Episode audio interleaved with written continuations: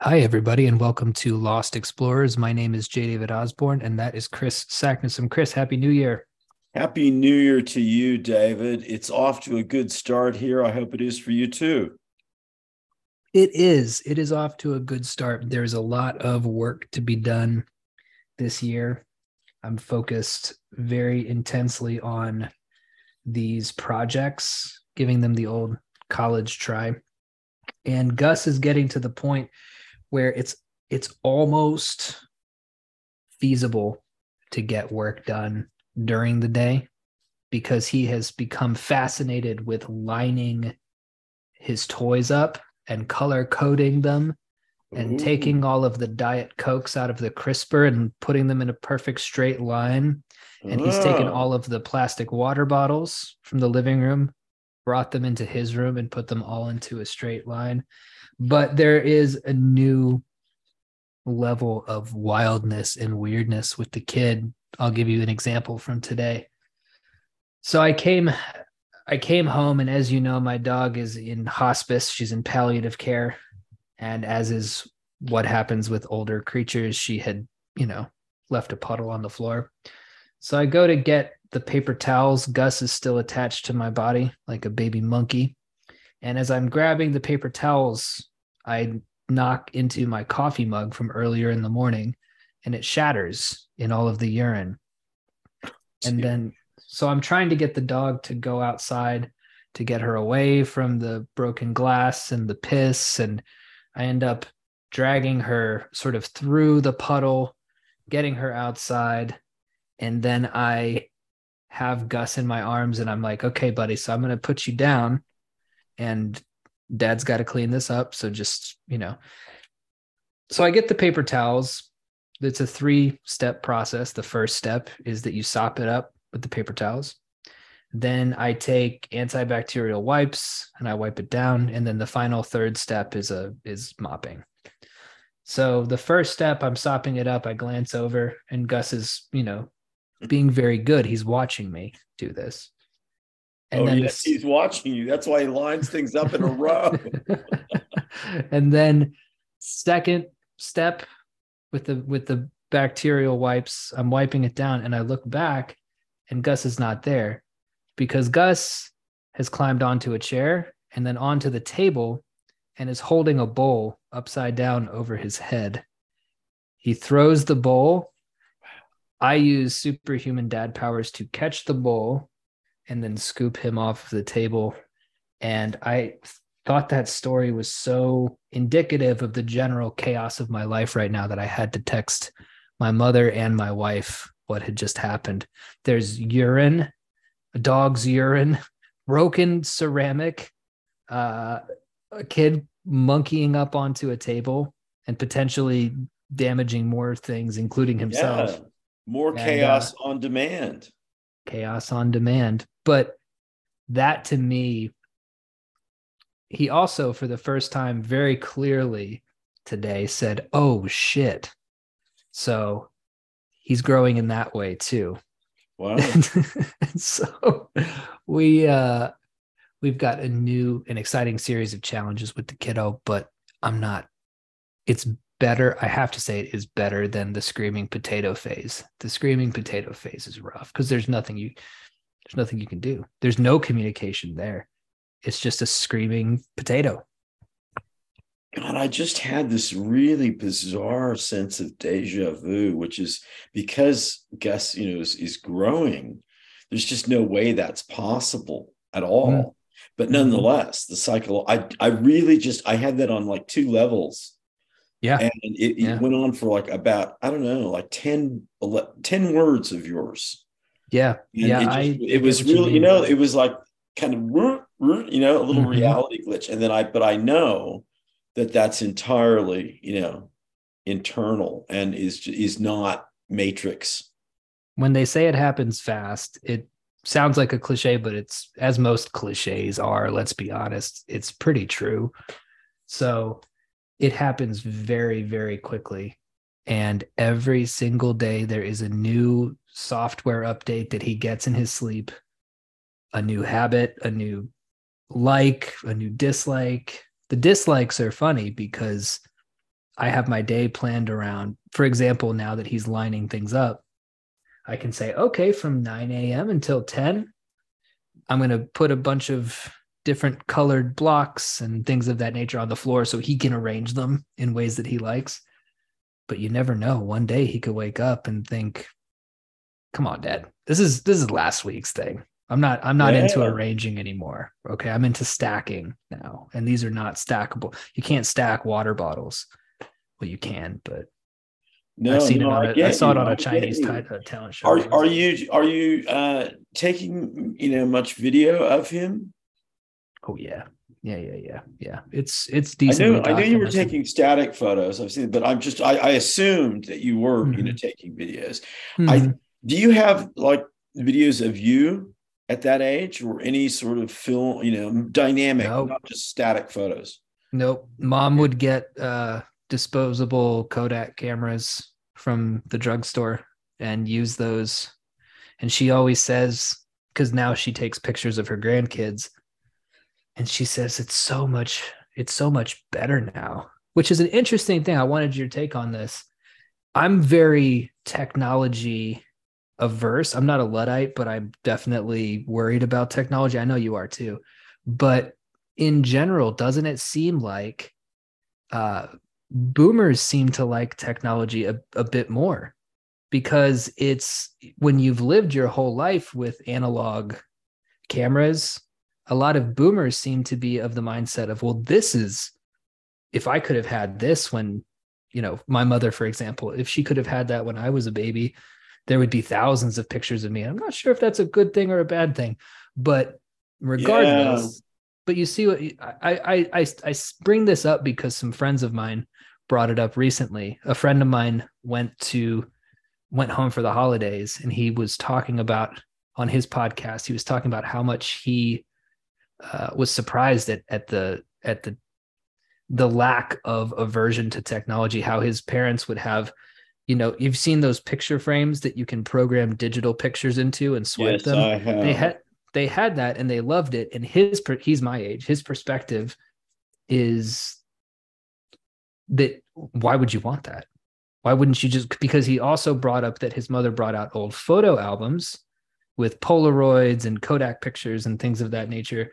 And he said that he found that to be a more enriching experience, whereas his mother said, but those are the old days. Good thing we have digital now. So what's your what's your take on that with the generational gap between us?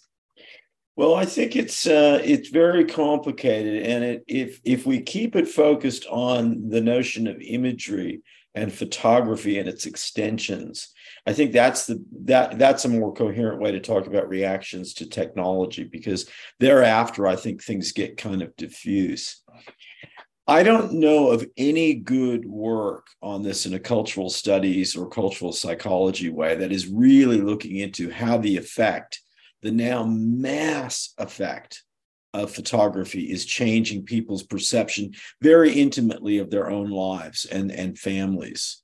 I think there's some re, some general notions of how people are responding to imagery in broader context, and we kind of touched on a little bit of that in the last episode about you know how photos can be doctored, how photos can really be constructed by studios, not really by individuals, and it's you know, and you think of the, I mean, analogously, think of like the credits rolling down after mm. a movie, and yet we mm. think mm-hmm. of the movie in terms of the the director as if that's the equivalent of a novel, an author of a novel. Not the same thing. You know, you've mm. got 150 names versus you know one really or maybe some supporting editors and stuff. So I think this whole thing is really important to what we sort of hinted at last time in terms of looking at a new paradigm where that will will be. I don't think we really know what what's going on. I think there are some tremendous bonuses about digital technology in terms of, of camera and video no question. And i'm enjoying a lot of those uh, both professionally and just as you know just for fun. But on the other hand there are some really serious downsides where all sense of texture is being lost. All sense of, I mean, the old darkroom skills and the magic and mystery and danger of darkroom chemicals in a house. I mean, I, for instance, knew a really great photographer who's exactly in the situation that you are and Rios and Gus are in now of, of a couple that's been together a long time. They were both professional photographers. They had a child and they're kind of uh, well, you know, very conscious, you know, New Yorkers, and they were worried about having these chemicals, you know, in the house, and they really had to work to kind of really distinguish the dark room from anything right this right. infant could get into, and there's a whole sense of of language that's been lost. You know, you, you used to have words like emulsion, you know, and there was a lot of thought about the technique. Sometimes I think to the detriment of, of having a good aesthetic eye. But I think it's very, very strange what will happen in terms of family recognition. Um, and I think back to when I was a graduate student, part of my uh, scholarship fellowship deal was teaching. And I wasn't that much older than my students then and they were very mixed classes and this was at the university of washington but one of my uh, female students wrote a, a, a just uh, an essay off her own bat open topic based on a family photograph so i thought well this is a good you know let, let's throw that open as a as a topic to the whole group well 26 students eight students came up to me after class and said we don't have any family photos. Mm. I just don't have any, you know, for traumatic reasons, but often really for class reasons, you know, uh, and certainly race f- figured into that. Now, that wasn't that long ago, but now you've got people in like fairly remote parts of the world. I know, I know, like kids in the Solomon Islands who rarely wear anything more than shorts. And they have family photos, you know, sometimes on a cell phone, you know, that that kind of technology is permeated, you know, pretty pretty globally. And I don't know what that's going to do to us. I think it's going to be very, very odd. And the whole philosophy and psychology of, of photos particularly family photos. And we get that amazing schism of the posed occasion family photo, the event, the birthday, mm-hmm. the Christmas, you know, whatever, and the candid. Now, that is a very, very weird binary. Think about that. There's not a lot of middle ground there, really, you know? Mm-hmm. Um, mm-hmm. mm-hmm. There, there's a there's formal portraiture which really connects back in time in terms of pre-photography, in terms of painting, but very class based. You know, only the wealthy could afford that. Now you've got I, I don't know. I, I think it's a fascinating topic, and it's something I don't know. It, from your perspective, I, if it were me, I would that would be one of the things I would be journaling about all the time. Just little dot, you know, little dashes of oh, you know, and the photographs themselves are a journal record you know mm-hmm, mm-hmm, mm-hmm. making a note about that so let's put a pin in that for just a second although i am interested to continue along those lines chris today to start off at the top of the show do you have a band and an I, aphorism for us i do uh, this is kind of an odd name i, I don't know it's uh i guess it kind of a daydream sort of name Fortunate Fool. I sort of like it. They are a special needs collective or ensemble. They very, very obviously are in, uh, well, the larger special needs category, and they they represent different, you know, problems and, and marginalization in the world. And they uh-huh. have joined forces, but they are united as divergent and diverse as they are in terms of, of physical uh, appearance and capabilities and and and mental capabilities as well i might add. They are united around one idea which is i think one of our big discussion points. The question of whether or not the universe truly is evolving as in every moment is unprecedented or not Hmm. I mean, that's a huge binary right there. But the mm. name of their album is called It Won't Happen Again. Hmm.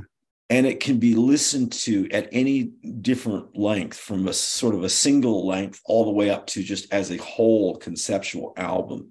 But they, with their uh, special needs in hand in a positive sense, but this philosophical commitment, they are involved in an algorithmic dislocation of music so that insofar as it's possible, they really are deconstructing every aspect of melody and rhythm for sure, which completely disables or dysfunctions harmony. You know, it it really is, uh, and the the model for it at the start is uh, a kind of humble but nonetheless serious piano. Mm-hmm. And a cat runs across the keys. Mm-hmm. And that's it. That's their, that was their, you know, that was the moment of insight. And they're trying to capture that kind of spontaneity. And it is a kind of fight or flight sense of, uh, to the music.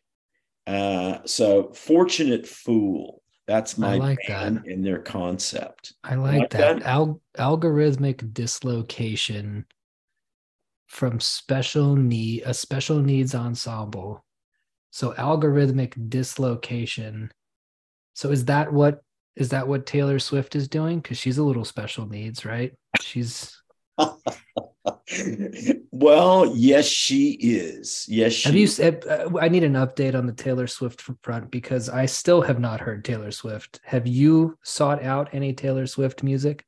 You know what? Uh, and this will be an ongoing sort of sub theme, as it should be. I think uh, I've I've not that I was ever very far away from David Lynch, but I've just reconnected with him via uh, Twin Peaks: The Return, and it struck me that Taylor Swift is David Lynchian.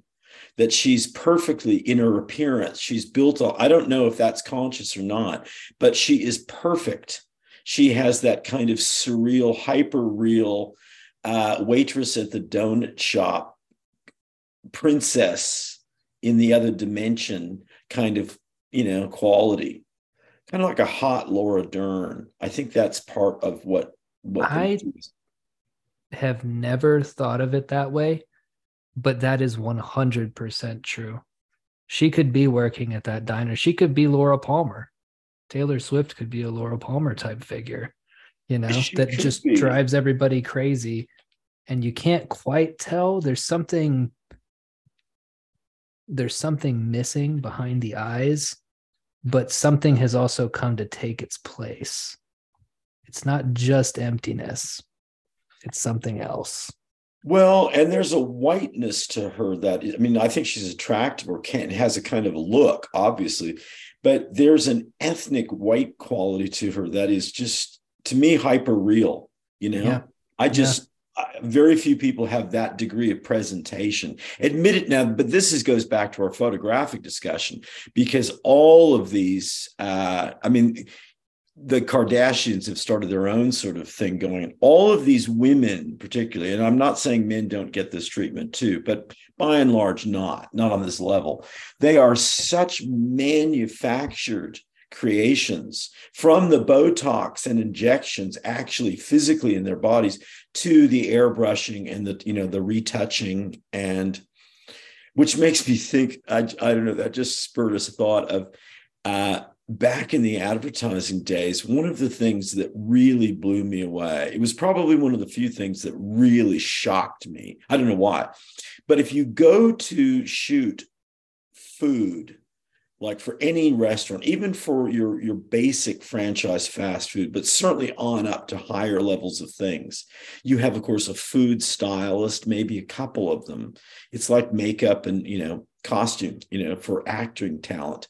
But the food isn't cooked it would kill you if you ate it. Not only it would kill you before the treatment of the you know the makeup products on it. Mm-hmm. and i mm-hmm. think that's a wonderful way to think of, of these current celebrities that we're getting more and more obsessed with. But in answer to your question no i still haven't heard a taylor swift song. I've only heard one one video that i went and made an effort and i just couldn't do it again. Couldn't do it again. No i hear you so for our aphorism today looking forward okay. Oh, by the way, I don't listeners, I'm wearing my canine police unit hoodie compliments of Las Vegas Metro Police. And I love the slogan Jaws with paws enforce the laws. That's not my aphorism. My aphorism is friendlier and more optimistic.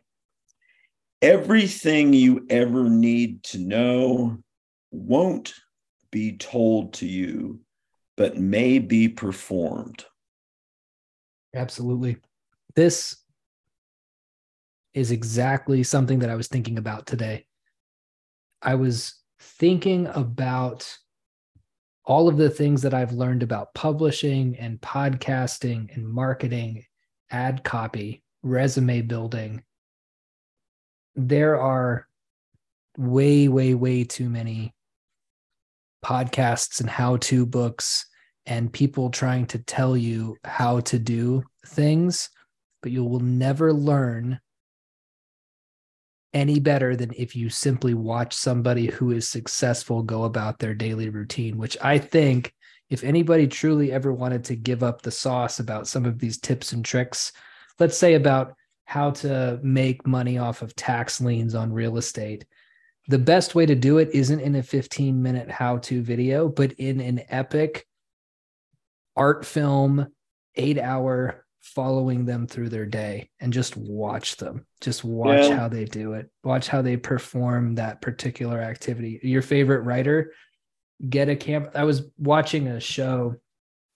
It's a Japanese program where a manga writer and artist goes to many of the uh, important figures in the history of the form and will do exactly this. He films them for four hours without him in the room with cameras set up everywhere, not a crew, but just a, you know, static cameras everywhere. And then the interview takes place as they watch the footage back and he asks them questions about what it is that they're doing. So you'll find some artists have to listen to loud, heavy metal the whole time. They can't work in silence. Others need complete silence. Uh, some do what are called uh, uh, quick sketch. They do quick sketches of them. It's called a name. That's that's the name for it in manga. They do a name, which is a quick outline sketch. Others just go for it, freehand it but I've been fascinated by this in in in a passive way as something that I can put on the TV while I'm doing chores. And I don't speak Japanese, so if I can't see the subtitles, I don't know what they're saying. But I'll dip in and out, and I feel like I'm really getting something out of watching artists work, like a nature channel. Have you ever seen TV for cats? TV for cats no. is just is just static camera of someone's backyard with birds flitting back and forth from the birdhouse to the doghouse to the shed. And apparently, cats will just watch this all day long. Inside cats, they'll watch these birds. And watching Japanese manga artists work for, you know, it's condensed into an hour and 20 minutes, but watching them work diligently is teaching me more than any writing book that I've ever read. I think that's well, you know, I, am pleased to say that my uh, my guidebook to creative writing really embraces that discipline and anticipates those those techniques, you know, of really breaking with um, the telling and and really yep. getting I mean, like one exercise of and I've done it myself. I mean, I I really I forced myself to learn some German just to be able to decode a few critical sentences by Kafka because I just couldn't understand how he could just do his magic. You know, it was it was really like table magic right in front of me. You just think, oh, come on. I've read that sentence 15 times. How did that work? How did the world completely change in that time? You know, and if you this is a great exercise for us you know kidnap notes you know where you cut out letters from all these different print sources you do that with a couple trying to really just copy out a writer that you might admire and do it letter by letter where you have to get some you know scissors and glue of some kind. You have a whole new perspective of what's going on after that. It's was it hunter thompson? hunter thompson wrote, wrote, the great gatsby word for word i want to yeah. say? so i think all the i think that is just i mean it's it's ancient you know it's ancient in its uh support it was one of the the ways that you know I mean, what other way is there really to learn, actually? And uh. I think that gets what the question of how to learn.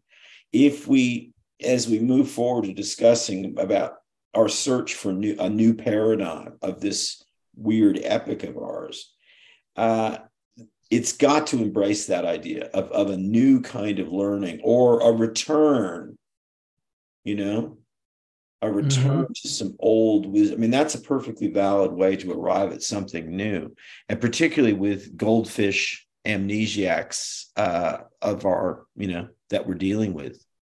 Absolutely. Do you have an imaginative challenge for me? I, I do, talk about this, David. This, and I want to talk about this new paradigm.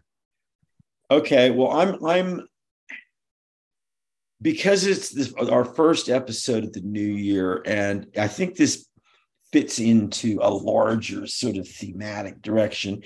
Uh, this is a hard intellectual challenge. This is um, on the okay. philosophical, conceptual front, and I make no apologies for it. I'm going to give you two conceptual frameworks that run deep, deep, deep in I think all of global human thinking, but certainly Western civilization. They are deep philosophical problems or fields of conflict. And I want you to come up with a third triadic harmonic to balance this out that's in the same register and is of the same depth and substance. Okay, here are your two examples. These are problematic, but very deeply ingrained conflicts of concept and category. Take the notion of design. What a strange word, design. It's problematic right there.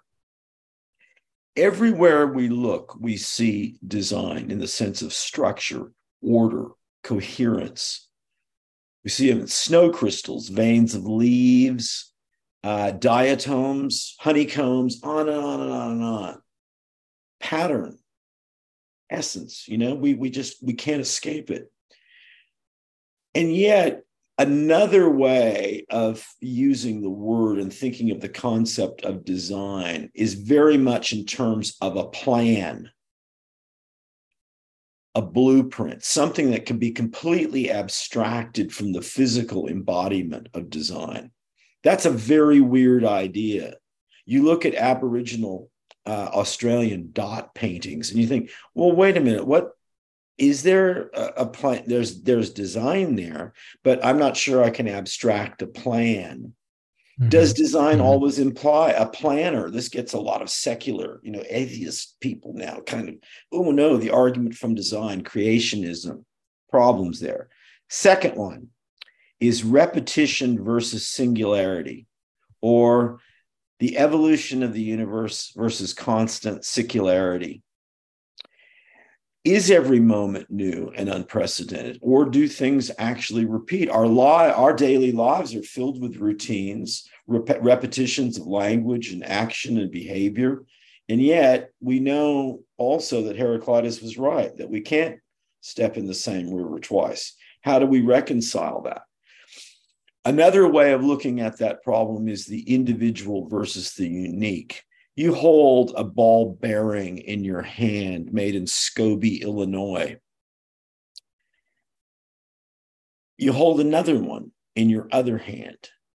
Now, they are the same mass produced item. The whole point of them is that they are uniformly congruent. They are the same, but they're not. They're too different, they're individual. And we've had a real problem in the modern age with mass production becoming really a, a you know part of just daily life. How, how do we think of that? How do we think of that? They're not the same ball. Each one of them is unique and individual, and yet they are mass produced items that, for all intents and purposes, are exactly the same. So, those are two critical conceptual fields of conflict that run deep, deep, deep in the subterranean psychic grammars of Western civilization, I suggest. I think they're really, really embedded. So, what I want you to do is come up with a third. And you could really kind of run a university, a new philosophy program based on, on looking at these three, whatever the third you come up with, whatever that harmonic triadic idea is. So in my notes, I have I have design, which is structure, order, coherence, pattern, but also indicative of plan. Yes, and a planner. And a planner. And then there is the difference between repetition and singularity, which is the idea of do things move in cycles and return to a certain point, or is it a constant stacking and evolution of, of an idea? And then individual versus unique. And what you're asking me to do is to think of a third leg to the tripod. Yeah. Of, of is is this is this along the line of it's not a it's not necessarily a synthesis it's a third thing it's a right? third thing yeah no definitely not a synthesis in a dialectic sense no no it would extend and and and vibrate and oscillate and harmonize with those other two not resolve them and there you know I, I'm, I'm sure there are many more of these conflicts that run run deep in our culture but those are two that seem to me to pop up all the time in everyday life.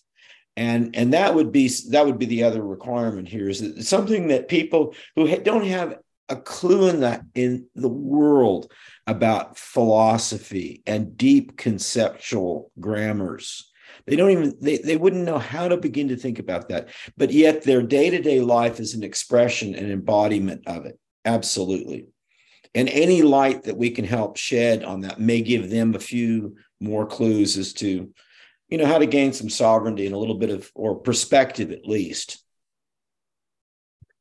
i got it okay well i don't got it but i get it okay well it's a it, it's a tough one but i think it it uh I have a few ideas.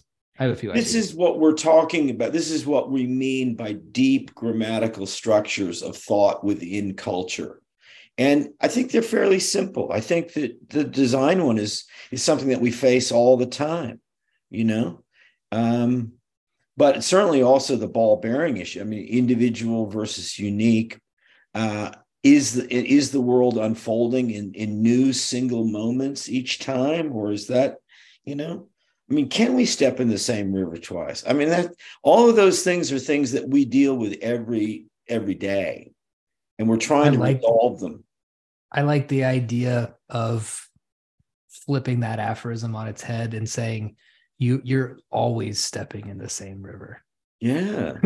like well, that. that's our inversion idea performed. I yeah. mean, uh-huh. I think that that's why isn't that a valid, you know, mm-hmm. stance? Mm-hmm and of course, if you do take, you know, any kind of stance, I love the word stance. I love that physically in terms of combat or dance, but I like it rhetorically and in terms of of uh, more an analytic than artistic sort of position. But it's something intentional. You know, I like the idea of an intentional position and using your mind in the same way that you might use your body, you know? Excellent. Now, about this paradigm, I'm interested to see where you want to go. We had a epic three hour, three hour and yeah, change episode last time. Yeah. That was a lot of fun. That was. Um, and we we opened a lot of doors. We talked about a lot of things going on in pop culture. We talked about uh, a lot of concerns, for example, that I might have as a parent about where certain ideologies are going. But with all of this talk of triadic modeling in terms of instead of having just binaries or dialectics, having a tripod. Mm-hmm. Where where would you like to go first with that? Because I'm along for the journey. Okay. Well, I, I just did some doodling notes and I, I was thinking of okay, we're in this first week of the new year, which I seem to be sort of more acutely aware of this year than I uh, than I have been for the last few years. Maybe a lot of people feel that way, but I I wanted to pick up on sort of general media themes and then a reflection on any sort of personal theme as a starting point. So here are some some things that I just have noticed in the last 48 hours. A Buffalo Bills defensive player in supposedly prime health has a cardiac arrest in the midst of a key game and the game obviously stops is suspended but the reaction to this traumatic uh, injury, if you like, uh, is is ripples out. Another headline which really struck I mean, an escaped cow sinks in a mud pit, and there are some really you know pretty nice photographs of this cow. I I think if it were me, I would be getting the cow out of the mud pit rather than photographing it. Uh, but Ezra Pound, you know, said a lot of language was about magic of getting cows out of bogs. I love that mm-hmm. one. Mm-hmm. But then in mm-hmm. another one, and this is so David Lynch, I think you'll see what's been influencing me. Like, a man has his face chewed off in a savage train platform attack. Did you need to know? Did you need the word savage in there? A man has his face chewed off you know? But this is kind of these these train platform attacks. I'm starting to notice this is another new normal. We hate that phrase right? Well it keeps popping up. There's another waffle house brawl that goes viral. And of course the subtext is you can never say anything about who's involved in these waffle house brawls because that is a quarantined subject. Jeremy renner the actor who's in the Avengers and so on, is run over by a 14,000 pound snowplow and is in the hospital right now. And meanwhile, Elizabeth Hurley, lovely looking woman, sizzles in a bikini at 57 yet again. I don't know how many times that woman has sizzled in some sort of swimwear over the last 12 months, except that I do know exactly how many times because I programmed it into my, my media analytics thing. And it's a little bit weird. I mean, she's a very pretty woman. She's, you know, looks terrific for any age of female. But nonetheless, I don't know why she needs to keep sizzling in bikinis. I know that she claims to have a swimwear line. I don't know any women who've ever bought any of those products. I also know that that I've seen more of Madonna's crotch in the last, you know, year than I really feel comfortable at someone who's over 60. I just wonder where that's all going to uh, to happen. So it seems like well up to certainly up to the elizabeth hurley madonna and we we kind of know what's going on with it they're trying to keep up with the kardashians even as they age and i don't know when that's going to become kind of obscene but the other stories seem to me to revolve around accidents mm. accidents And okay, that's, you know, I understand why that's in the media. I do. But really, that an escaped cow sinks in a mud pit, Jeremy Renner getting run over by a snowplow, that's, and that made me think of, I haven't thought of this in years. When I was in high school, I uh, won this Quill and Scroll Society uh, award and I had a short internship at the Chicago Tribune, which I still think is a great regional newspaper. But but then it was just it was miraculous to me because there were there were old men with cigars and suspenders working there and writing on typewriters. It was it was news in the old, but there was a sign on the wall that said news is not what's supposed to happen and that has that came back to resonate. I mean, you think about how the different meanings of that. I mean, it means so many. It's like a David Lynchian line, right? It, news is not what's supposed to happen. So mm-hmm. that's kind of what my take out of the media theme of of what of this first week of the new year. But my personal theme, I was driving back from the convenience store and my radio station, which is the university radio station, kind of a jazz soul type of station. They were playing an old song by the R&B group Shalamar, "A Night to Remember." And the backup singing girls, their key sort of line in the chorus is "Get ready, get ready." And I thought, I love that. I love that. That's my theme. Get ready you know, and that ties in with the broader thing of, you know, people get ready, there's a train a coming and get ready, get, get, you know, get. And the world of accidents in the media is all the more reason to try to get ready, you know? So that's kind of that's my dialectic confusion that I'm looking for a synthesis in. Because on the one, accidents seem like, well, you know, really? I mean, that's kind of a pathetic stance for the news to take, just reporting endlessly about accidents. And it, it, doesn't send a very good message for us in our own lives. Whereas I think my personal thing is, and I think you your life is is you know emblematic of it too, is get ready, you know? So that's my starting point, is where I sort of see the the problems of what a new paradigm would look like and then I have some other ways of seeing the problem. But I thought I'd throw that back to you as so we got accidents and we've got get ready, you know, 2 different mm-hmm. views. Accidents and get ready. I wonder if there's some way to look up the analytics on uh, how many people are going to watch prepper videos and wildlife survivalist and how to how to survive a nuclear explosion.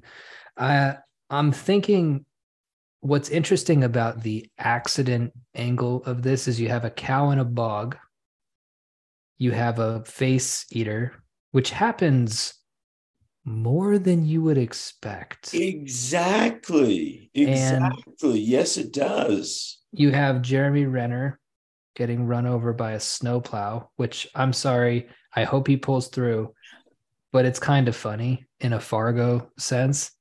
And then you have this cardiac event, which to my mind is not accidental. I think Ooh, that we'll see.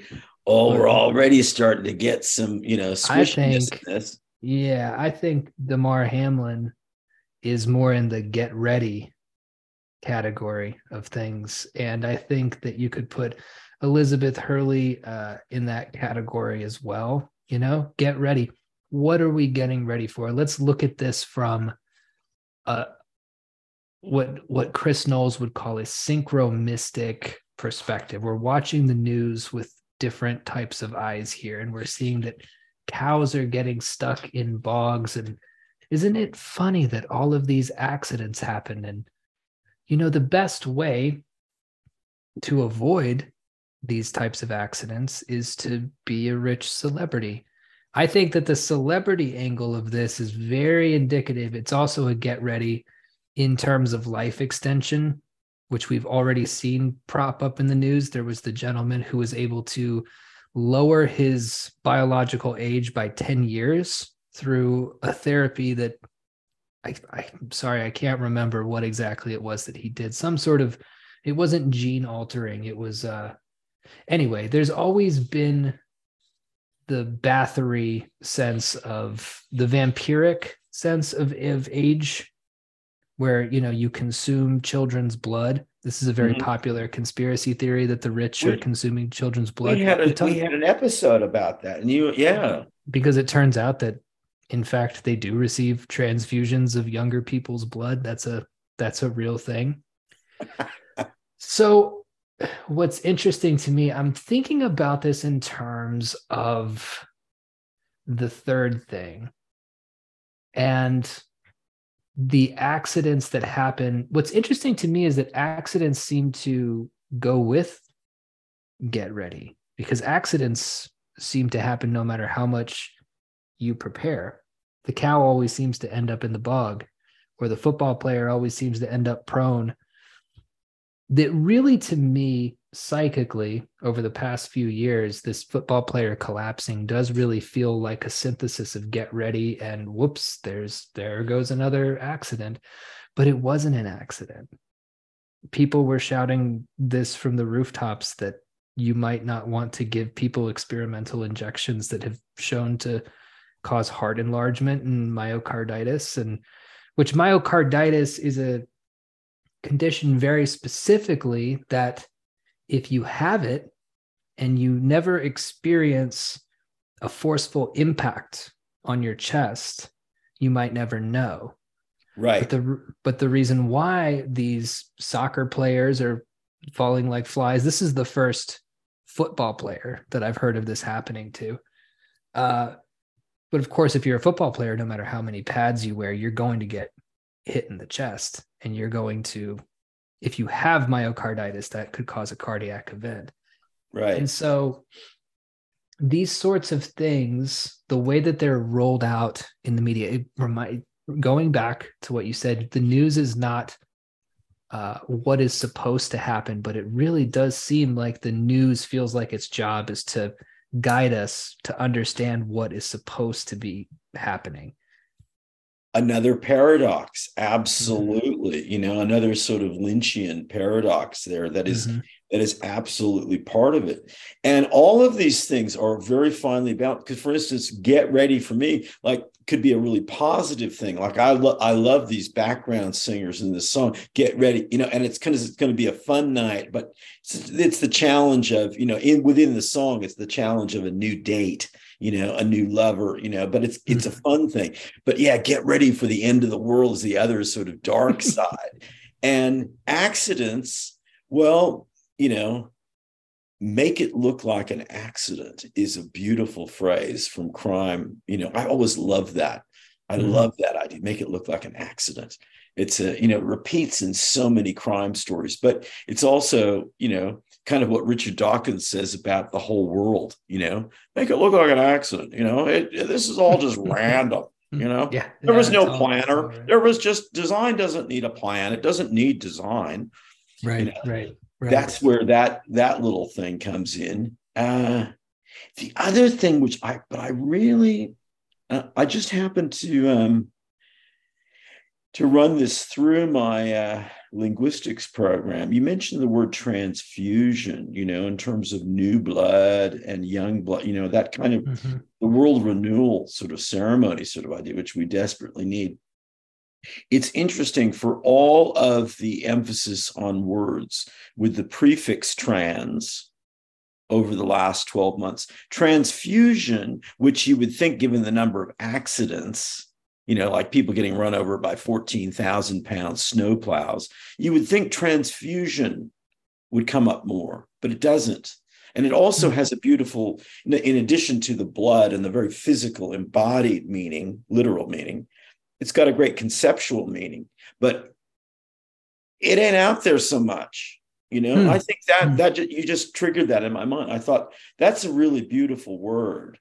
I mean, I love everything to do with fusion and fission, but I think I love confusion too. But Mhm. transfusion, uh, I can say I don't know what what led me to think well because I'm attracted to that idea. Uh, I, I know that that is not appearing in our language the way that you would expect. Why do you think that is? Uh, I think we're disembodied. I think we're disconnected from, you know, the physical uh, emergency room nature of transfusion. I think that a lot of that packaging, you know, got really thought of still in terms of blood problems with HIV and AIDS and a lot of those Mhm. issues. Mhm. I think transfusions are where a lot of things go wrong. Uh, and I wonder, though, how many, for all this talk of accidents and illness, you know, and the bodies are lined up in Shanghai because of the new outbreak, of, and on and on and on. Uh, I wonder if our whole sense of, of sickness and, and death is becoming more and more abstracted. You know, Absolutely. Absolutely. We are not supposed to look at dead bodies. I was reading the book of Five Rings and one of Musashi's sort of 21 rules for life.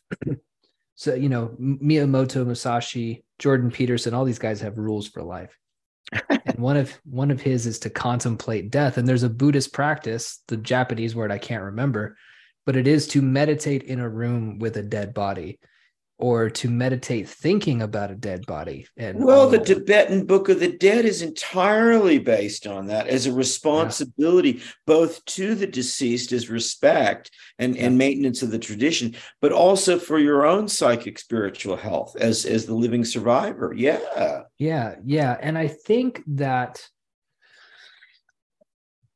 this life extension that we see, I'm interested also to talk about the Elizabeth Hurley and the Madonna thing and that knee jerk reaction to it that many people who are not necessarily completely uh cheese brained about this kind of thing or or full of thought terminating cliches if you are a normal person who sees something like that let me put it to you this way. If you encountered a 75 year old white man who was wearing a backwards baseball cap kind of the the clothes of you know like a skater kid or something I'm like with you. I know. I know what you're talking would- about. you would look at that guy and think what on earth is wrong with that dude there was a jet there was a guy who used to go to the gas station where i lived in norman and i don't know if he looked that old because of meth use or or what but he looked very old and he dressed like that. And it's shocking. It's fashion and the way that we look and the way that we dress obviously says a ton to other people. It's how we communicate. It's a language all its own. It's something that i in particular have never been very good at and i would like to get better at as i get older. I'm very much a t-shirt and jeans guy always have been because it's easy. But there's along the same lines as the old man wearing the skater clothes or uh you know an s&m gimp outfit in public. We can agree that those are things that you might do in private to make you feel like your truest self.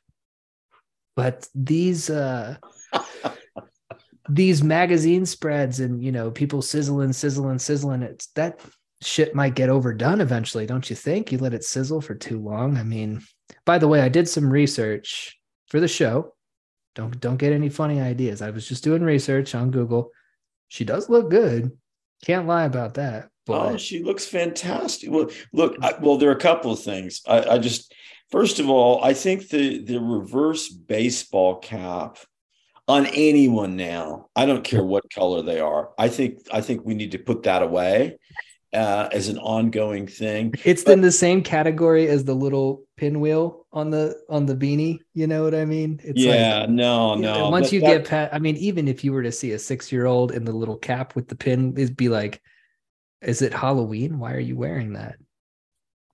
it's just I mean, and fashion is like that. It can be laughable, and we should laugh at it when and, mm-hmm. and things go out of fashion. That's why we say that. And right. and certain things just should never have been. We all think that about different eras, and there are certain things that are, but certainly not appropriate in terms of age. You know, you just, I mean, you got to have a question of self awareness. The word is dignity. I think. I think there is that. There is that. There's yeah. Just there's just having a little bit of dignity, and but I think that isn't that a relation to death in itself too? We all want to die a dignified death. We don't want to die kicking and screaming.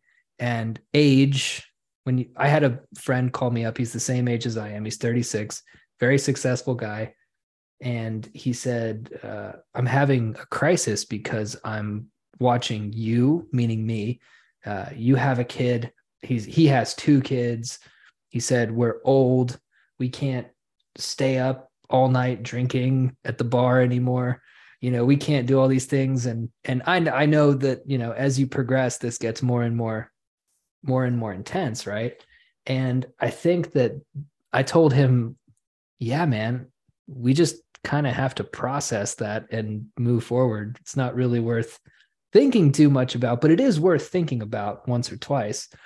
And there's a real sense with the sizzling at 56 and the not meditating on death, never seeing a corpse, not wanting to think about the fact that we're that we are all going to die that drives people a little bit crazy. We need that we need a little bit of exposure therapy. And I think culturally in the back of their minds the same way that you know that people are holding out hope that our world leaders don't blow us up and we're holding out hope that maybe oil is an abiotic mineral and there are bigger stores of it that we think and we will never run out of gas and you know which could be true uh the same way that they're holding out hope for those things they're holding out hope that science and technology ultimately will be able to extend life permanently one of my favorite video game designers was in the news this week. Uh, his name's Hideo Kojima. He made the Metal Gear series and Death Stranding, which I wrote a whole short book about. Brilliant guy, excellent pulp entertainer. But he said that he is more than willing to be first in line to become an AI and get his mind put into a machine so that he can hang out as a hologram forever. So I think that there is a real sense in the news of uh, of priming. The news is not what's supposed to happen. Uh, exactly.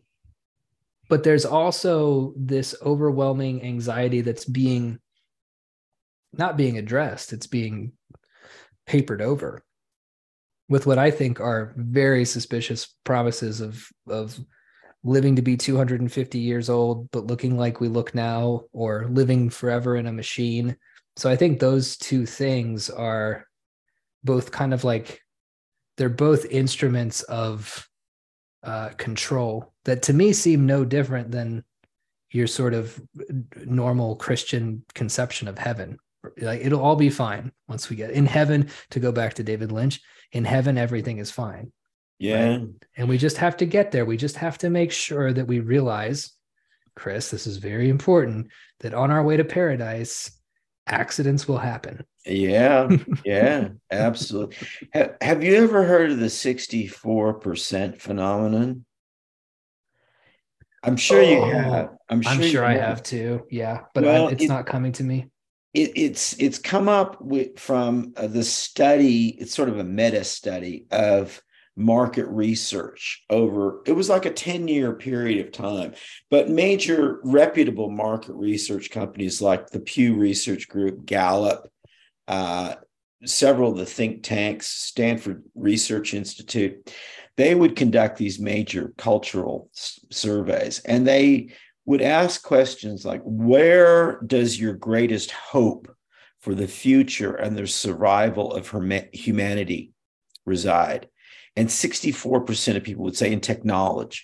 Mm-hmm. And then they would ask the question, well, what is your greatest fear? What do you think is the greatest mm-hmm. challenge or crisis or potentially an, an antagonist that humanity faces. And 64% say technology you know and i think i mean that was that's been repeated and repeated and repeated to go back you know to our question of whether or not the universe is evolving or whether or not we're just cycling and recycling but i think that's an interesting phenomenon that that we we and it makes perfect sense you know our, your greatest strength is your greatest weakness your greatest asset is your greatest fear of loss you know uh, mm-hmm. uh, your gods are monsters, your monsters are gods, or somebody else's god is your monster. You know that kind of you know, of polarity and and interrelationship that you can't get away from.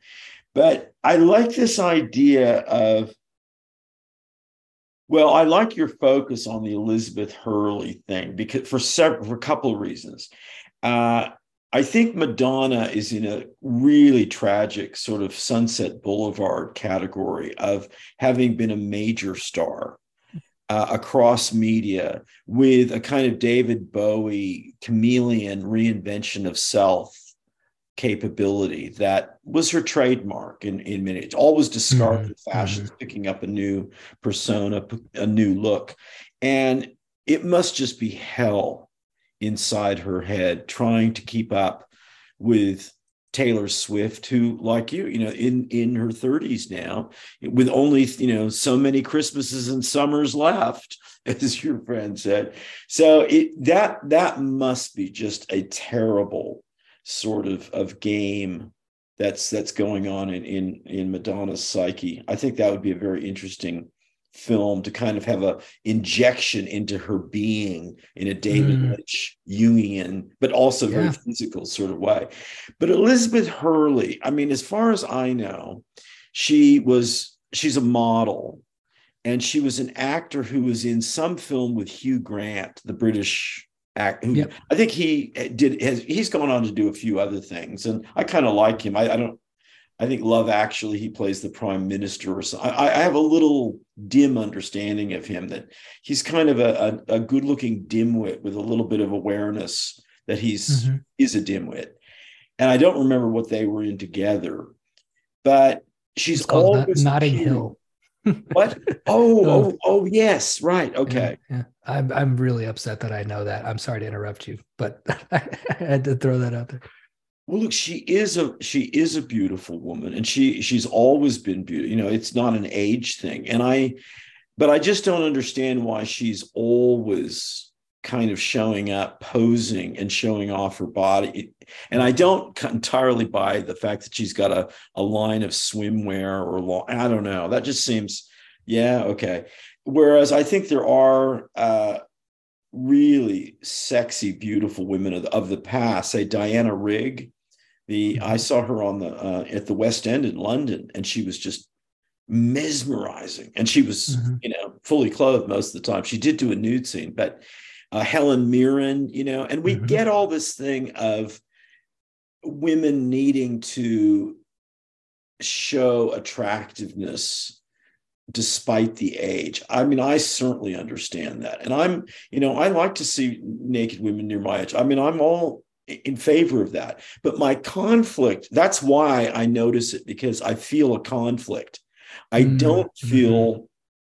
Turned on. And I'm starting to get turned off by all of the page six sort of type of, of soft, not soft porn even really, just slut mode. Slut mode. Yeah, yeah. Yeah. Yeah. yeah. I just it just seems like we got so much of it. And COVID cranked up OnlyFans. And you hear about all the stuff of these women. You do. That, you know, you do. You hear about guys women. who are I, I was talking to this same friend of mine. We were laughing about this because you'll see men in their mid 20s who get Viagra. They have erectile dysfunction and a lot of them blame the ubiquity of porn throughout their entire lives. And we were I've laughing about, it. We were like, we were like, you know, we're in our mid 30s, no problems here, right? I mean, I have a kid. It's not exactly like sex is happening for me all the time. So if there's a hint that it's going to happen, ready to go. Get ready. But that's the flip side, isn't it? Right? Yeah. yeah, get ready, get ready. But that's the flip side. That's what that get I'm- ready really mean. Yeah. Yeah, it's like get get a boner.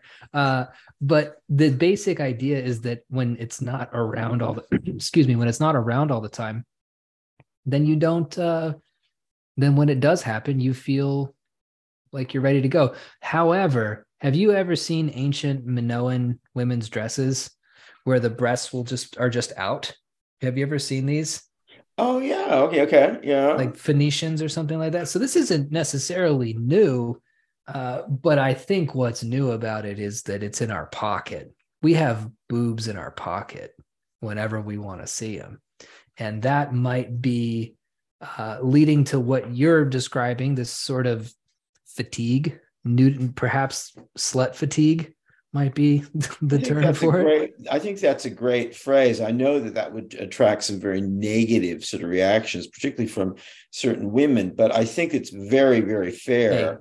I'm with you. I I love women being sluts. I think it's great, but we'll call a spade a spade. We'll call a slut a slut. yeah, and I think it's it, it, it's this constant ploying and cloying for essentially, you know, monetary reasons, and it comes at it comes connected with things like not just the Me Too movement, but this whole sense of hands off. You know, this whole sense of yeah, you you know, don't really engage. You know, it's there's a whole sort of attitude towards certainly masculine heterosexual responses.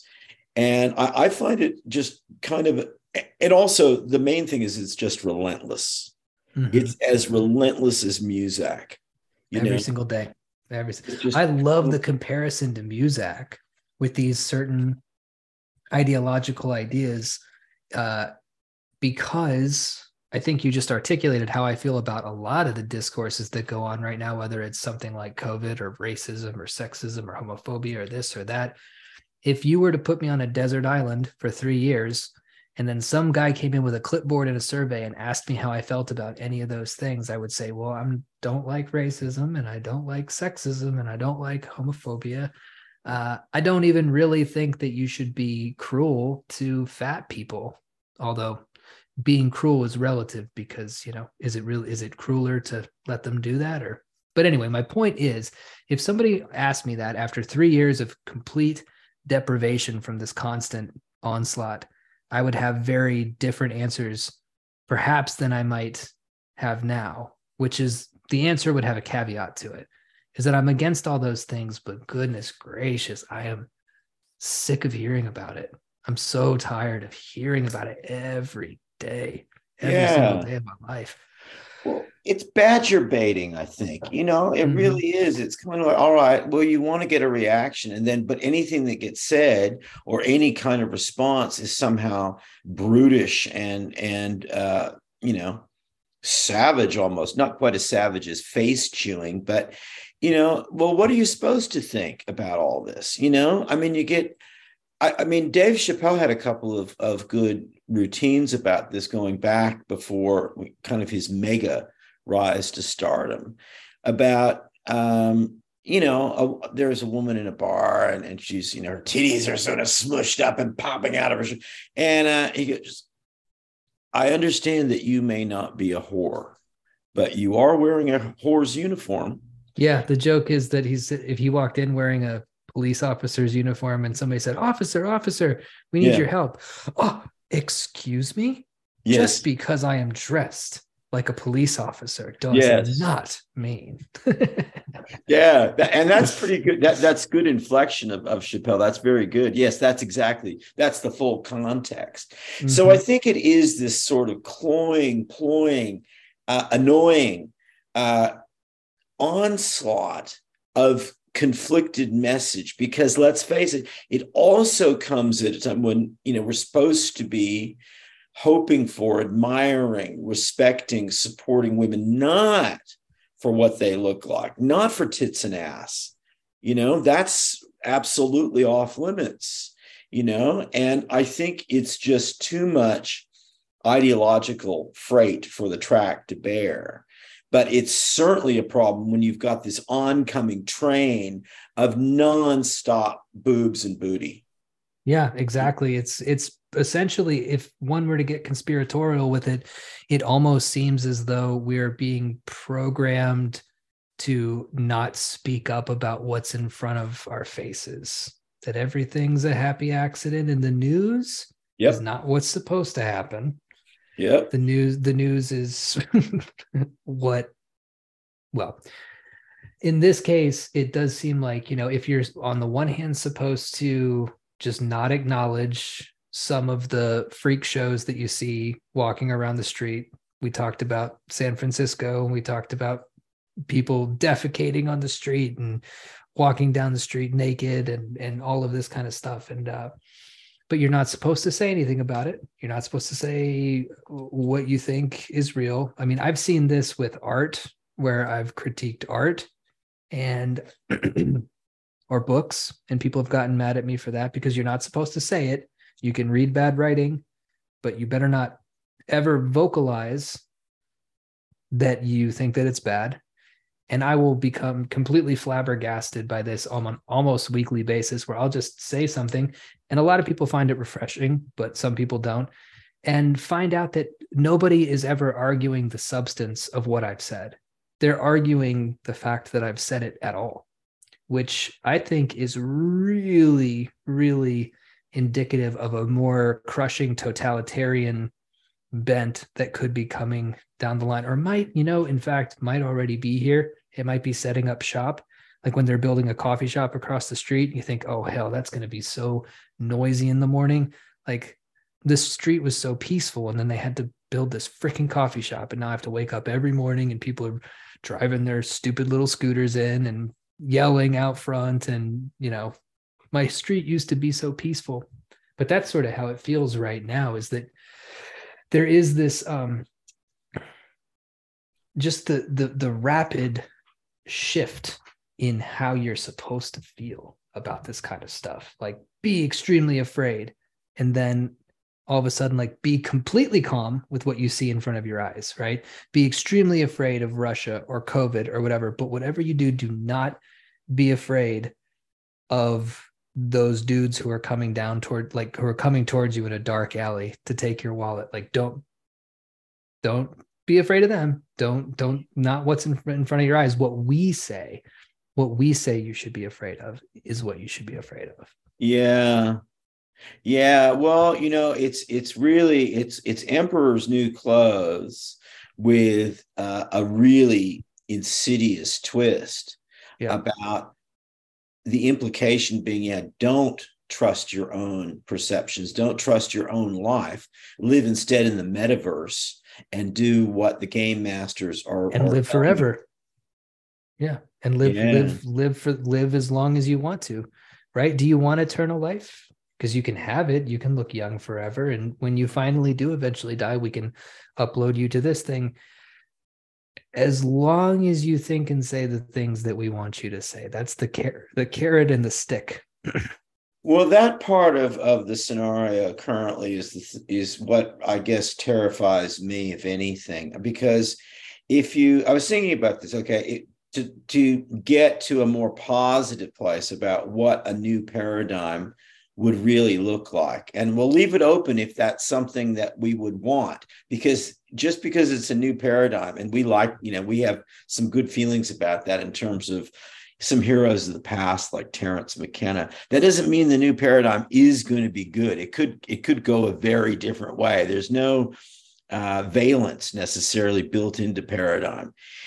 But I thought, okay, well, where are we now? And we've sketched out, I think we're, we're pulling at some threads here and getting a kind of a profile of what the current paradigm is. Because it we're talking about a big, you know, multi-tentacled idea that is yeah. really driving culture. So I listeners shouldn't think that we have a simple answer to this.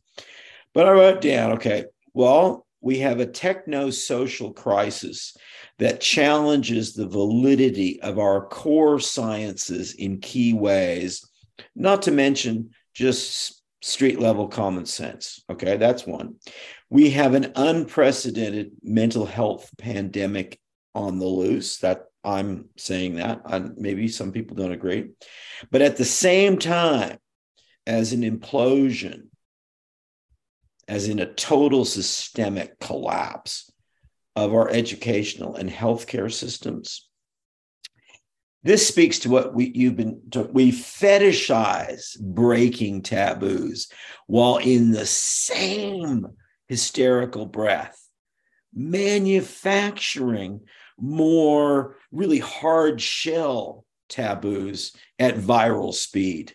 I mean, mm-hmm. there are so many things that you can't do now. I mean, you know, it's just ridiculous. Uh, and it's getting worse. But I think this is really the heart of it. Most importantly, we are simply losing the ability to run our civilization in fundamental, pragmatic ways at the nuts and bolts utilities level. We don't have the expertise, or we're losing the ability to generate new expertise. We're developing greater specialization that very few people have the ability to understand. And I'll have a great example of that in a moment. I think we may soon end up as Eloi really grateful for some Morlocks. Mm. I don't think that we've got what it takes to keep this thing going, not for mm. long. I mean, you look at the levels of engineering expertise that we need. I was just digging into the whole little world of avionics you know all the airplanes we we think they're we'd like more airplanes again in the air because you know get get things moving again after covid although we realize more airplanes is going to be more damage to the you know the environment. Well the world of technology that makes that happen we're losing the ability to, to handle that. We're going to need ai help on multiple levels to manage that. Just the signal technology, the transponder technology. Came across a great term, an extended squitter. Mm. That's a new kind of transponder that you need under federal aviation law. Uh, and there's just, I mean, this is just one aspect you know think about i mean our cars it used to be you know like part of being a man was being, you know, kind of a little bit good with mechanical tools, you know. Well, now you need like $250,000 worth of diagnostic equipment for new cars. You know, mm-hmm, that mm-hmm. the garage. I mean, I grew up with like my Latino friends were always like in their car, under their car, you know. Like yeah. I, I had a good friend. I never saw his face because he was always working. He always had the hood up, you know. Mm-hmm. It was mm-hmm. only on Friday night, you know, and and he could would actually get out drive you know cruising you know? But mm-hmm. we're losing all of that expertise. So that is one of these uh, critical elements that is going to have to figure into a new paradigm. And i thought about an aspect because we you know said maybe a new paradigm isn't going to be something we like you know? And you meant you know this sort of fascist totalitarian control coming often from the left surprisingly about what we can say and can't think. Well here's another one. And I'll show you how I arrived. I mean, I've, I've been thinking about uh, the the Great American Songbook, particularly the index of folk songs, and I was thinking of Over the Rainbow, which is probably one of the most beautiful songs of the 20th century. Many people think it's the greatest song of the 20th century, which says a lot up against, you know, Elvis, the Beatles, Motown, on and on and on. But also the, the song Big Rock Candy Mountain, which is a hobo's fairy tale of what a paradise would be. It comes from the actually the 19th century. It was written by a guy named McClintock but recorded in 1928. And so it was written long before it was recorded. Woody Guthrie and a whole bunch of people uh, recorded. But it too is like where troubles melt like lemon drops. We're in the Big Rock Canyon where liquor comes pouring down the rocks. You know, mm-hmm. it's mm-hmm. all about convenience and safety, but really the paradise of desire is fulfilled. you know and so interesting enough we've got porn obesity addiction rampant now. Maybe we did find the big rock candy mountain. Maybe we did go over the rainbow. But what is important about those songs is they come out of eras of great deprivation. You remember the story of my grandfather Santa for the famous mm-hmm. night before Christmas, and the editor saying, "Make him fatter." You know, right, right. There really was a time about that when people didn't have enough food, and parents, you know, your age in Oklahoma were really wondering if they could feed their kids. And I'm not saying that there aren't people like that today, but I'm saying that that was a cultural aspect deep, deep in the American psyche of its time. Work, work. Everything's about avoiding work. Who to re- reward? The people who do the least physical work. To do physical work in American society is a racial cultural comment. It's it's more than that. It's a caste system, not class, caste system. Mm. You know? Mm-hmm. I mean, it's actually shocking when someone says, Well, I clean my own toilets. I don't have a cleaning woman. Well, that means you're not a power broker, right? You're not really a civic leader. You're not a celebrity, you know? I mean, it goes on and on and on, but all hinges on work, I think, an avoidance of work, a fear of work, a horror of work. And I would put that up there with uh, not the horror of death, but I think what you were talking, what you meant by the horror of indignity. People mm-hmm. wouldn't mind if they just vanished, you know, no pain, you know, you're just not there if that's what they believe. But they don't like sickness and hospitals and smells and you know not being physically able and, and having to suck up to some family member who really hates you you know because you really need to get on that bedpan that's the part of the dying it's the dying not the death but dying and work with your hands is what our society fears the most i think what do you think about that i thought that was a, a really great power, powerhouse statement. and it actually got me kind of feeling a certain way. I feel like that was uh that was pretty powerful. And I think that you're right. I think that you can link the fear of of dying, I should say not death but dying, and the fear of work with a fear of pain mm-hmm. that ties yep. in sickness. Yep. And I've been, as I said, studying the Book of Five Rings, and to somebody like Miyamoto Musashi, who was a Ronin who wandered the 17th century countryside alone, practicing with his sword, occasionally doing work for hire, occasionally fighting the the odd random Ronin 60 fights, no losses. To somebody like that, pain is uh, it's a very important part of life. Musashi says that you should try to avoid all earthly pleasures. Total ascetic in this way. Don't eat good food. Don't sleep with women. Don't, you know, never laugh. Don't have fun because you need to be working. You need to be honing your craft. And he said something very interesting, which is that the pursuit of pleasure and aversion to pain is the exact same thing. It's scratching an itch that will never go away when you have that mosquito bite and you can't stop scratching it. Yeah. Or a, a sore in your mouth that you can't quit tonguing. It's the same sort of idea. So the Buddhist prescription, I mean, Buddhist Buddhism is all about uh, you know, realizing that all life is desire.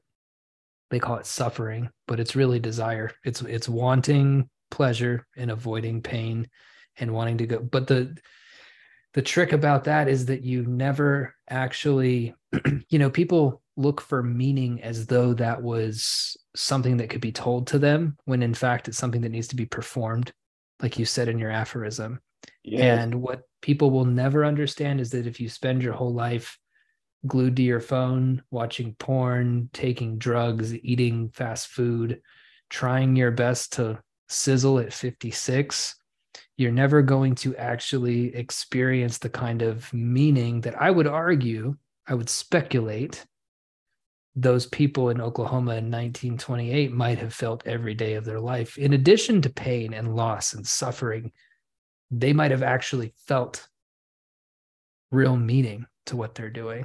I think that's really well said. And I think that is part of a, of a great mystery and conflict in our moment in history right now, because I, without anywhere near the degree of articulate expression that you've just offered. I think many people feel this, and they feel it even if they don't have a perception of who those people are. Even our Gen Z goldfish snowflake lost in time uh, folks looking for safe places and you know instant gratification and constant gratification in the back of of because it's not that long i mean they the those are the ancestor ghosts that are you know still very present.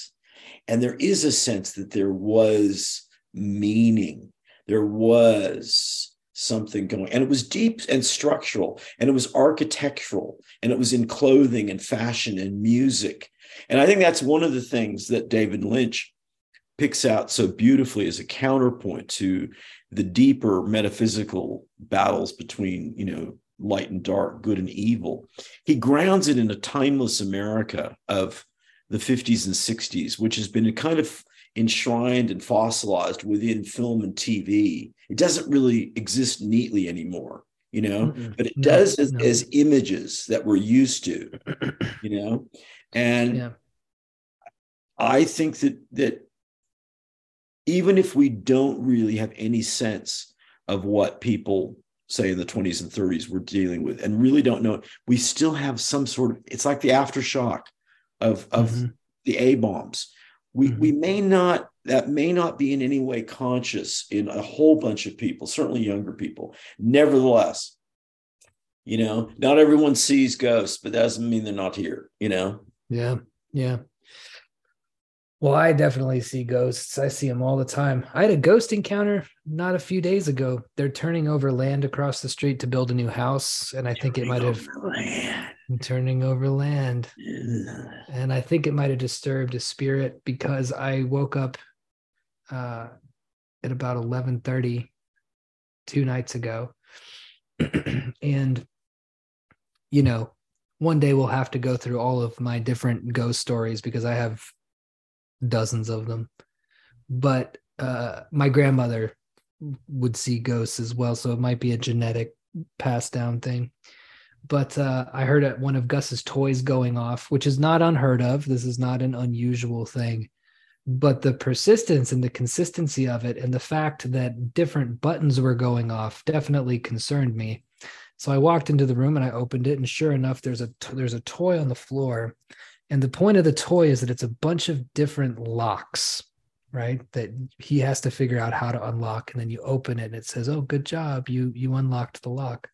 Okay. And uh, I go to turn the toy off. And as my finger is getting closer and closer to the button, I haven't pressed it yet. The toy says, uh, All right, well, goodbye. And then I turn it off and I feel like somebody had just poured an ice bucket over me. The whole room dropped about three or four degrees in temperature.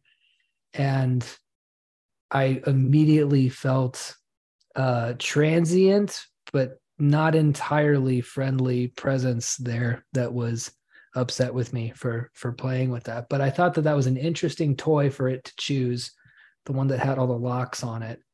Um, in terms of uh, you know seeing ghosts and understanding our our ancestors getting in touch with that that david lynchian americana style thing. I th- i think that you know people's return a lot of my friends are into this but return to kitschy americana cowboys and diners uh, roadside attractions what is the thing? 50 cents to see the thing. I think that that is an american a 2023 American style ancestor veneration in the classical sense, right? That's as, that's what we're getting at when we do things like that. We are sort of paying our respects and trying well people who are into it anyway are trying to pay respects by going antiquing and looking at old photographs. There was this great antique store in Portland that used to have a big wooden box that was full of old Polaroids that they had collected over the years. You could buy five for eight or something like that. And nobody knew who the people in the pictures were. These were all found at estate sales or what have you. And, and, you could go through it.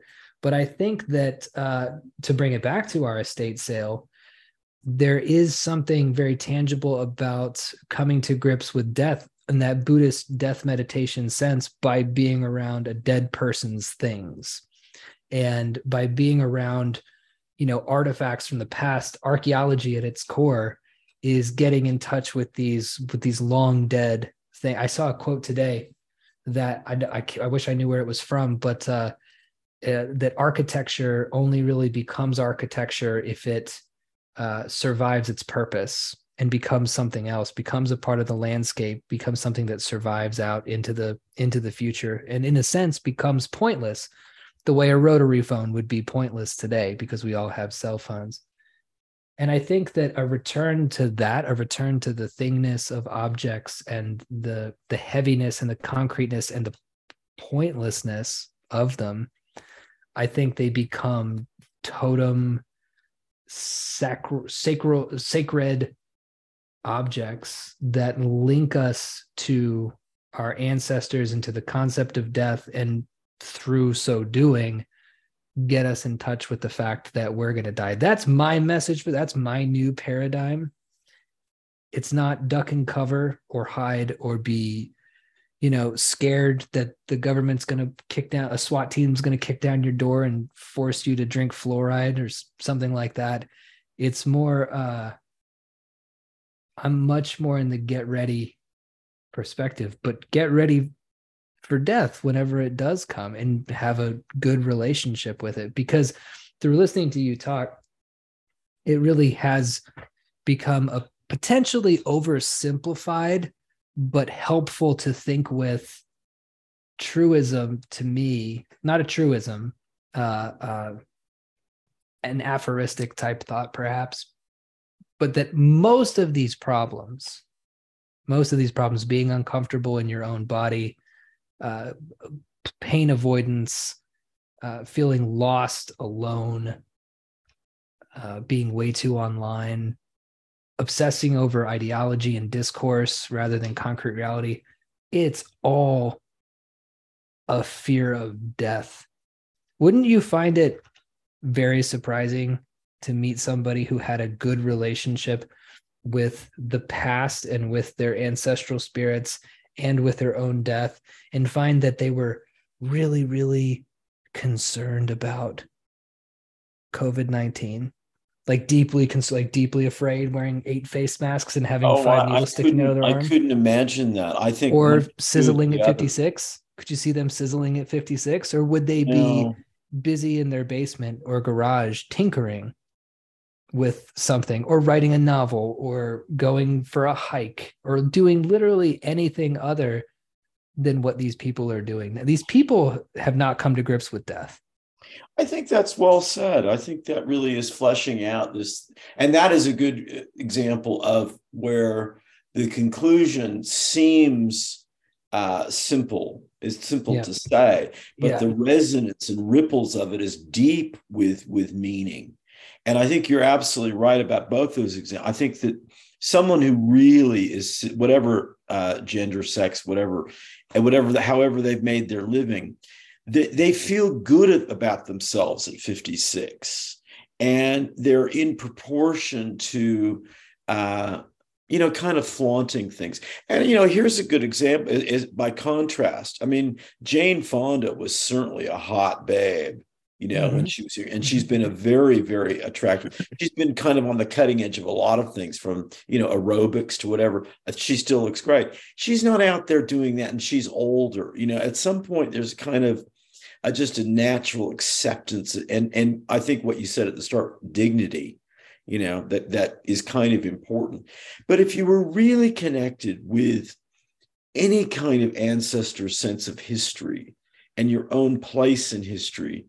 And you were kind of relaxed in your get readiness for all of life, which is what the mythic heroes of the past, you know, like Odysseus, always, you know, a man for all occasions, a person for every situation, then you wouldn't be freaking out about COVID and wearing two masks, walking around in mm-hmm. open air. You know, you just right. wouldn't. Yeah, you wouldn't. Prudent, yeah, but not insane. Yeah, yeah, exactly. The same way that you wouldn't, I don't know, try to climb a mountain in a speedo or something like that. Well, you know, I'm not crazy, but I'm also interested in climbing that mountain.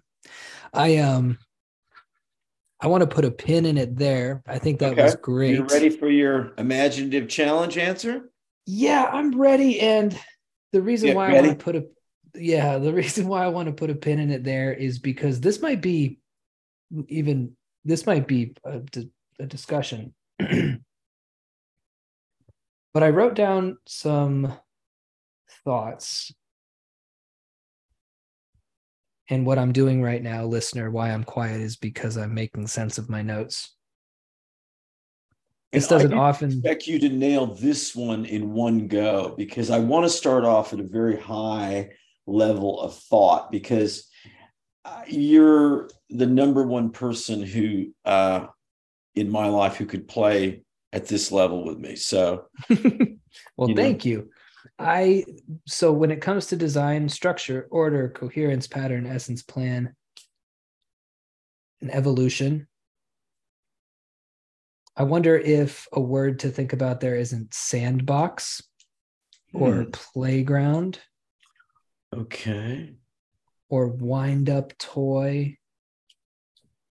Something that isn't quite because evolution is the idea that um, the well the survival of the fittest and that you know genes that aid a creature in in going forward will be propagated because that thing will survive longer.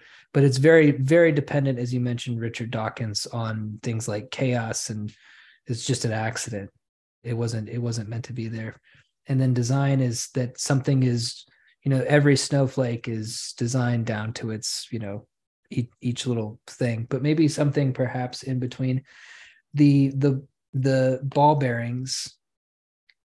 Uh, there's individual versus unique, and the word that comes to mind there is what what about destiny? You know, what about where they're going? What about how the future works on things in the present? Something that is individual or unique in the present is perhaps not taking into account the fact that the future already exists and that the magnetism of it magnetism is another word that i have written down here of mm-hmm. pulling those things uh, uh, forward i think that you know perhaps you know design and and evolution are both on the timeline they move from past present and future and i'm thinking about ways to play with that about the future perhaps pulling on the past and you know, like two different roots of trees sort of interweaving. So magnetism is a big vibration is another word that I have written down here. We've talked about oscillation and vibration. Mm-hmm. And I think that applying yep. those concepts to this might be starting to get to this triadic harmonic. And then uh for for whatever reason, I don't. I'm just going to tell you what I have written down here, dude. Because to be to be honest with you, I maybe we can parse this out. I wrote down Zeno's paradox about the arrow.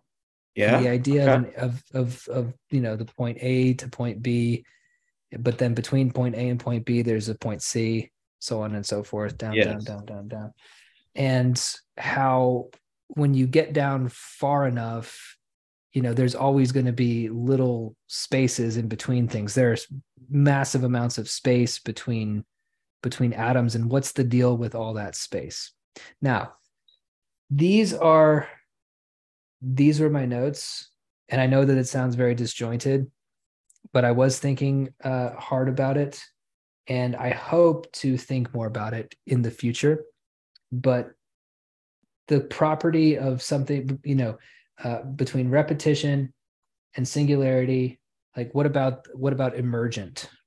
Maybe emergent is a good word for some of these things I think it's a great. I think the magnetism idea is important. It's a very strange concept which comes at us from from multiple points of view, uh, both historically and in in more recent times about the future acting as some sort of magnet or attractor pulling pulling us forward. Right. That comes from right. from a, a, a, range of of uh, thinkings in in the realm of physics, but it it we see it in well we see it in david lynch's movies we see it in, mm-hmm. in a lot of ideas about art and film it's one of the, the peculiar uh, driving forces within photography and mm-hmm. film you know that magic thing of, of the cup that gus was you know, you know about to knock over or whatever you know it, it smashes on the ground the dog urine well you could reassemble it you know that mm-hmm. magic time reversing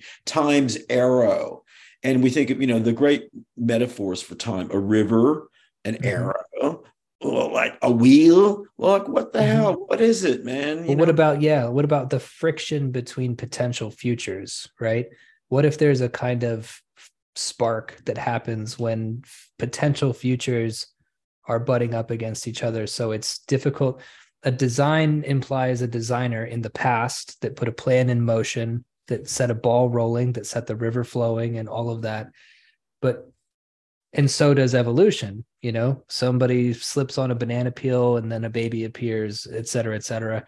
But what about what about the friction, the sort of rhizomatic friction and interlocking of potential futures all competing? That's a Darwinian, right? Like competing for our present to to kind of influence what we do in the present without denying that the past does exist that there's also a past there too right?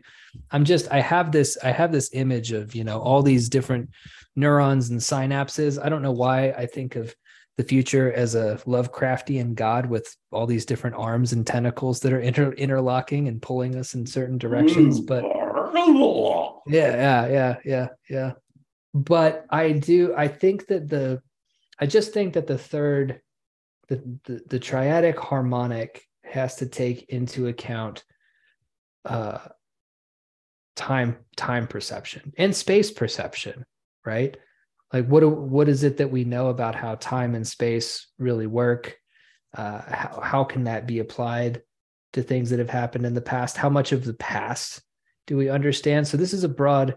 This is turning into a mini essay to answer your question, but I I think that it requires uh, stepping outside of a dialectic, which is what you wanted me to do. You know, you you you wanted that kind of that kind of step. No, I think you've you've answered that challenge very well, and I think that. Uh, as simply put, and there's a great, there's nothing simply put, uh, particularly not concepts this intense. I think your focus on the time element is absolutely insightful and and and really to the heart of this whole thing. Because what the, the two examples that I gave you in, in different forms, uh, they really are different, but they they recapitulate the great questions that the pre-Socratics started with, and also the Indian tri- philosophical traditions.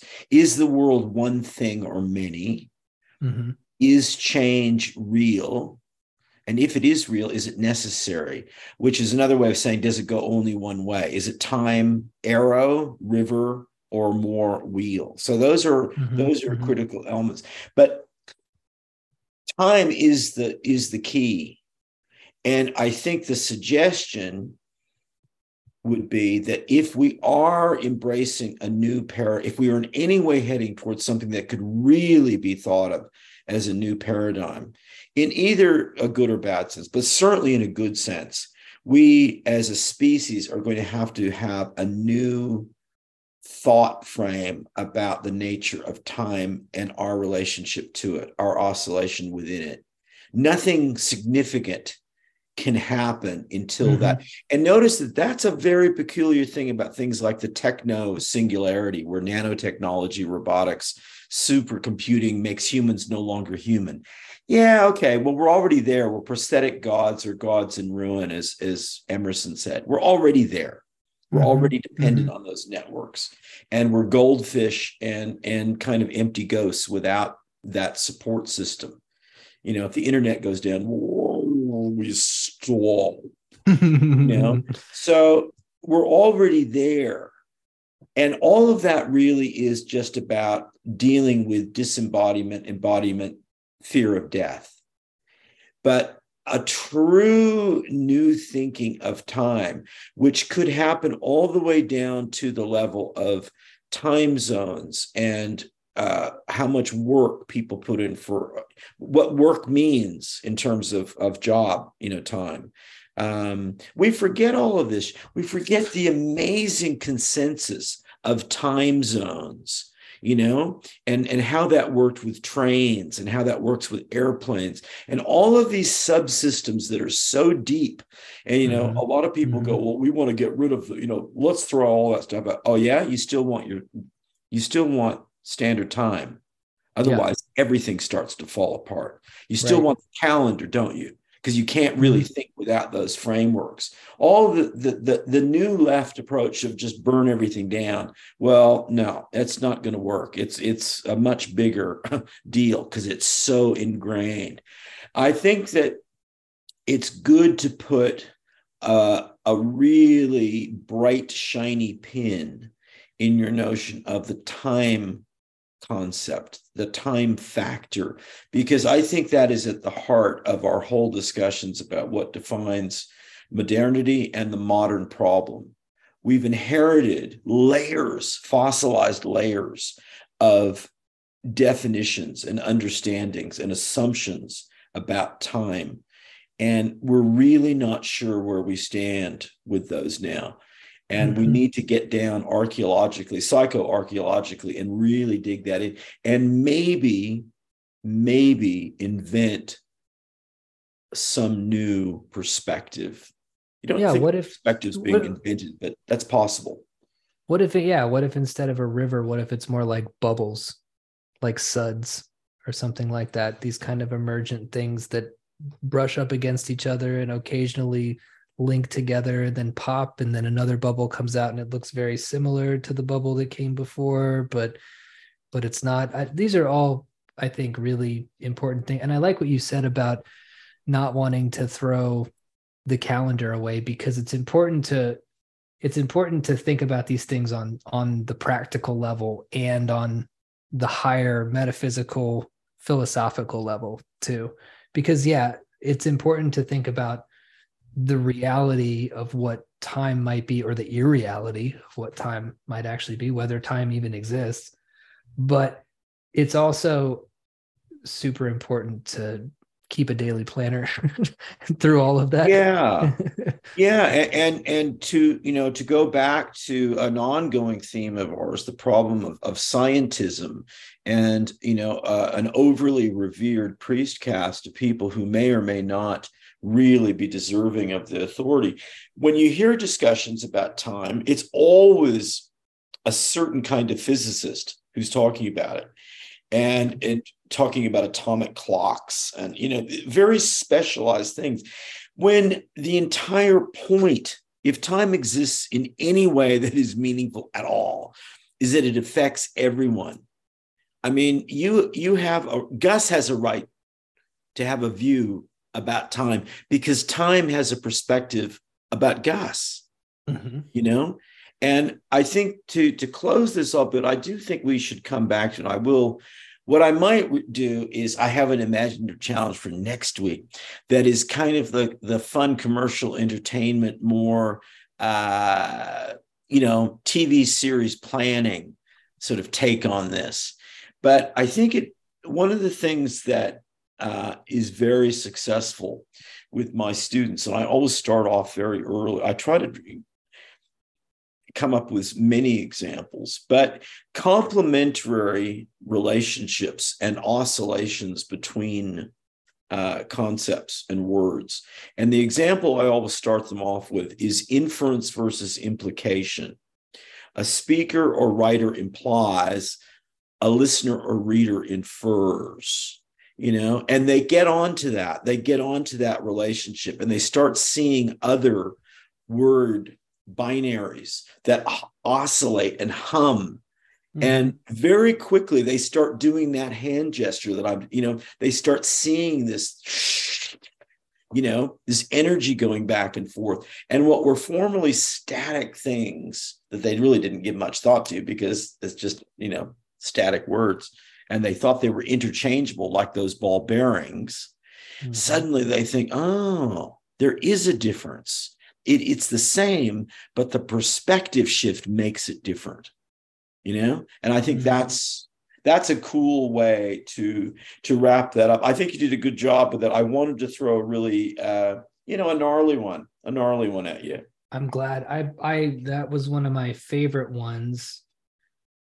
A lot of them are really fun and that one was fun in a different way that one was fun in a well shit i'm not going to be able to answer this yeah well I'm that's going to be able to answer it satisfactorily but it's and that's a really good you know position fun, you know a stance to take because you kind of you're released I mean, you're smiling. You felt, you know, that was kind of not an unpleasant experience. That's because you're curious and flexible. Not everyone would feel that way. A lot of people would go, oh, I gotta work. I gotta think.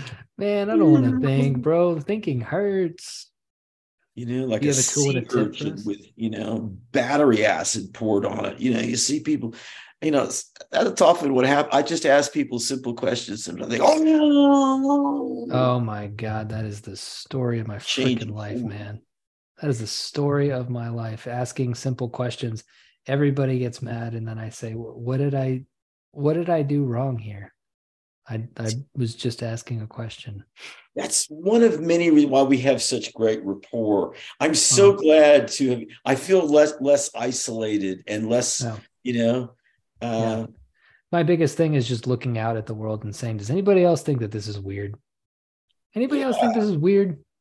Come on, let's be honest. Well, and and I I you know to tie into something that you brought to the fore several times in different ways. It's it's an invitation to play. Yep. You know, you've mentioned the importance of play and mm-hmm. you know homo ludens you know the sense of game it's like mm-hmm. that's what these questions and this cure it's not to you know confront someone you know it's not yeah. like it's not that it's like getting engaged in a curious fun game playing way we're know? having fun we're having fun that's i don't want to drag this on too much but you and i really seem to hit a stride about an hour in that's what that's when we start hitting like the real the real gold. We're oh geez, we're almost almost two hours in now. But uh the the whole play aspect of it is again, it's this um it can relate back to our fear, the the whole fear of death. I just I often feel when I go out into the the homosphere, the Homo sapien sphere, I should say. Uh uh that I'm I'm surrounded by people who are all, you know, they're in their little caves and you just see little yellow eyes peeking out just to make sure that everything's all right. And I'm out here in the in the rain or sun or snow or whatever. And I'm like, dude, come on, it's fine. Come play. It's it's cool. Let's let's let's fight a little bit. Hey, let's fight. Like you ask somebody if they want to fight physically or otherwise and they're like because we're enemies? No. Yeah. No. I used to fight with my brother. We get along great. It's what just... happened to see when that started to go and, and to become something weird that i mean yeah that was exactly and it was obvious like to occasionally just jump off the roof you know, and to ride across the freeway on your bikes after midnight. You're not supposed to be out on the freeway in bikes, but you're not supposed to be outside the house after midnight and in deep fog, you know, in mm-hmm. Oakland. You know, well, that was just what, you know, it seemed so sensible to do those things. And maybe this new paradigm will start bringing some of these things back. I don't know. I, I hope so. Yeah, I hope so too. I hope so. I hope so too. On that note, do you have a tool and a tip? I do. I do. And uh, as always, they sound simple. It's the discipline of doing them. Right. But the tool is try to develop basic, very, very basic, but nonetheless robust, synoptic or summarizing understandings of the major fields of human knowledge. Calculus, for instance, okay? If you were, you know, asked what what does what is the purpose of calculus? You could say very quickly, well, two things it does. It would allow you to calculate the area under a curve. It helps you deal with curves, things that aren't nice, neat geometric geometric uh, shapes. It bases on it's based on the on knowing those geometric shape rules, but it allows more flexibility. It also allows you to deal with rates of change. You know, it determining say velocity versus speed and mm-hmm. speed, you know, without a fixed frame. So you can start to think in those terms. But take about five or six, take the major fields of physics, chemistry, biology, and a couple of the major forms of math. Move beyond rote recall of dictionary definitions, which is a wise move generally in life, in case anyone's in doubt about that. But try to make your understanding of these major fields of human knowledge your own. That's really the critical part. It's it's the cross reference here is our example of the solomon islanders dismantling the earth mover that they've been gifted by some you know government authority or foreign company. You know they don't just go yeah we're going to fire this no they take it apart so they understand it. They build their magic into it. They know what parts need to be refreshed and changed over time. They understand it make your understanding your own. Eh, don't worry about specializations like microbiology. Focused biology was is good enough. But strive for a really simple richness and a confidence of expression. And you'll notice that you're confident when your posture is good and your your level of articulation is simple but consistent. Mm-hmm. and a simple level of grasp. You know and we say I, I really grasp that idea a hands-on sense of that. And a level of substance here's this is the target that would be meaningful to a smart child. Okay? So you're not a you're not reducing these grand fields of knowledge that people win nobel prizes in and that have in some cases 2000 years of history or more. But you what you're saying is fair to it in proportion to how many words and, and how much time you're given. But to a, a, a childlike frame of mind a smart child. Now in doing this i suggest you'll advance three crucial projects for your own self benefit one, you'll start to more, more fully own and embody more of your knowledge in your own language. In your own language. That's crucial. That's the Solomon Islander magic approach. Two, you'll start to see the shadow outline of the great hidden questions that humanity has both invented and discovered you know, the peculiar shape of what I'm starting to call the underculture mind, where the questions really come from, the question machine, which is the basis of all curiosity. And three, you'll start to see your relationship or lack of relationship to these fields of knowledge in, in new lights. And that will shed a whole new light on twists and turns in your life. Can I stop I mean, you for a 2nd mm-hmm. What is your what's your relationship to calculus? Your personal one.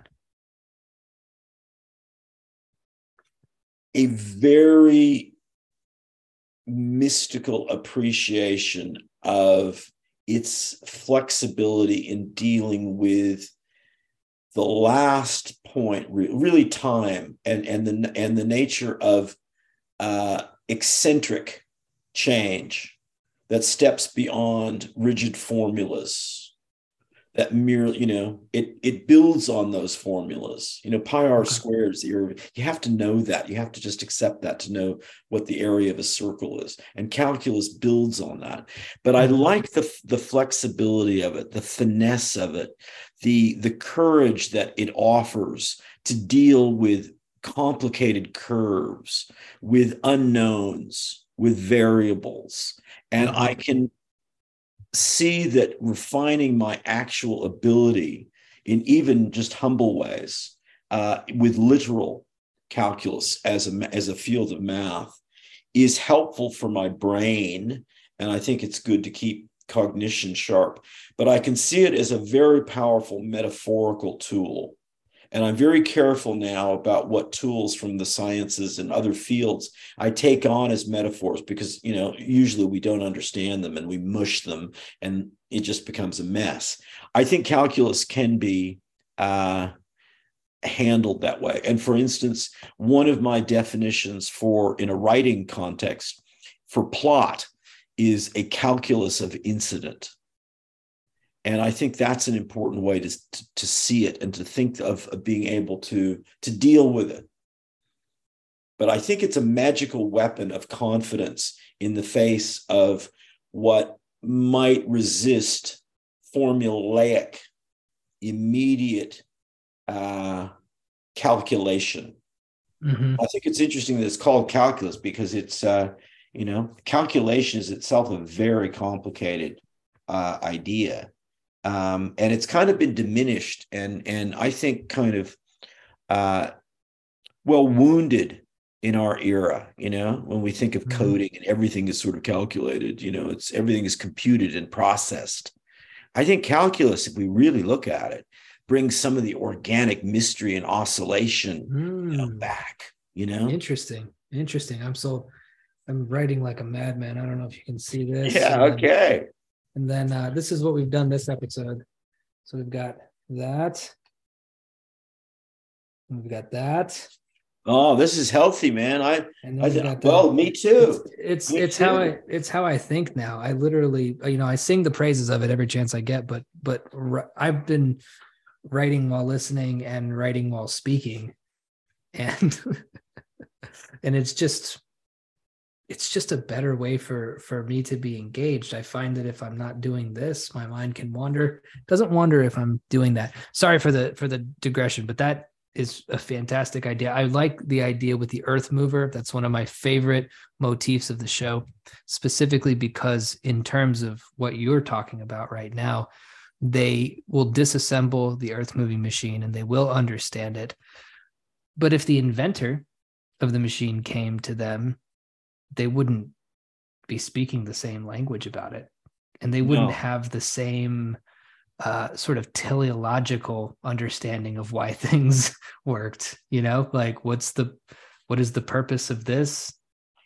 That's a crucial word. I mean it's it's one of the basic words of of of a you know a reasonable philosophical vocabulary and it's come up before.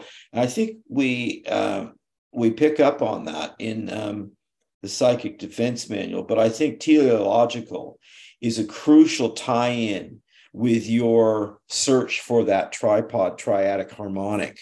That's what you're really, it, that's the issue.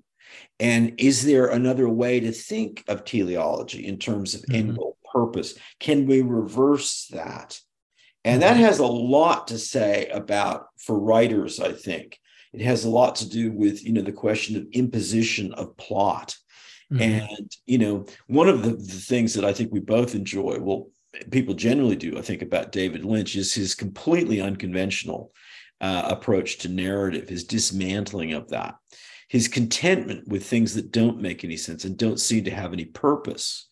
And teleology and that sense of end goal and how we reverse time to see pattern and design, you know, there's a mm-hmm. lot of stuff going on in there. I think we we can start, you know, to build this positive sense of, of new paradigm with with kind of tinkering with that. That's an earth moving machine that we need to take apart. Absolutely. All right. Good one. Okay. Um, so yeah, just I think that tool is really important. Keep it very simple, focus on major fields, but you could even for people who are really uh, pressed for time or just don't feel confident, think about understanding really clearly one or two basic concepts. For instance, just the difference between velocity and speed. Mm-hmm. If you say a car is going, I don't know, 60 miles an hour, that's a perfectly fine definition of speed. Velocity, a car is going 60 miles per hour in a southwesterly direction. Okay, direction, it's a vector, you know, mm-hmm. and that's mm-hmm. another one of these little examples of where oscillation and extension figures into something. And those are both very simple ideas. But if we get a little bit clearer of them, I find what happens is my thinking, I really start to get on board with the idea of fields, the field theory idea, both physical energy fields and conceptual linguistic ones, rather than frames and categories, which, you know, I, I can't really, you know, I can't really do anything about those. Mm-hmm. You know, mm-hmm. I'm just mm-hmm. always fighting, you know, pushing that back. And so that's the tool. And here's the tip. This is tips are, you know, always a little bit more down to earth, you know, Cheetos mm-hmm. in the mm-hmm. bowl, bikinis, you know, sizzling. Sizzling at 56. Try experiment with friends, family first. You can do it with strangers, and, and but I wouldn't try to do it like at a job, you know, interview or something. I mean, go with people you know, but try introducing some complete non sequiturs. You know, see what happens. How much attention are even close friends paying to what you're saying? If they notice, what do they? How do they react? What do they conclude? Are they puzzled? Do they get offended? Do they think you're making fun of them? Everyone thinks they're making, you know, they're always so nervous if you break out a line, unless you say, not to change the subject, but that's exactly what I'm going to do. No, just go straight into it and see what happens. Break the pattern. How much laterality do these friends allow you as opposed to linearity? And whoa, is it significant that word allow? Mm. They are allowing you to introduce non sequiturs. Maybe that's a new way to think of that relationship. You know, maybe that's maybe that's kind of a power, you know, statement about how things work. Maybe there's other forces at work if you're allowed to diverge, you know, and go off in a different direction suddenly, you know, like a living thing, you know. Mm-hmm. Maybe there's a problem in that word allow. So, anyway, just give that a try with some, you know, and just see. It can often be a source of humor. And but it gives them some permission. And we need to in these relation in all our relationships understand that permission approval thing that we have going on. Because we don't get that right in conversation how is anyone going to get that right naked you know trying to get it on you know? Mm-hmm. that's not going to work very well. That is how i always have tried to speak to people. Yeah. Uh I think it's you do. I do. It's really one of the ways it's the difference between a conversationalist and well everybody else. The ability to just switch things up. You're talking about what time is your flight and then saying uh, oh hey nice uh nice pen. This is a very simple example, right? Of just pointing things out that you see, but the deeper and deeper I get in with my friends, I do like to just say whatever's top of mind at the moment. Even if we're having a discussion about something completely different, it'll remind me and keeps things fresh. Well, one of the the signs of, of of sort of what we often think of as mental health problems is when someone just does blurt out one of these things and you realize some of their inter- interior monologue has just crept out and that could be a problem. Okay there that that can especially be. when it's a racial slur or something like that. Well yeah it, it, but it, it really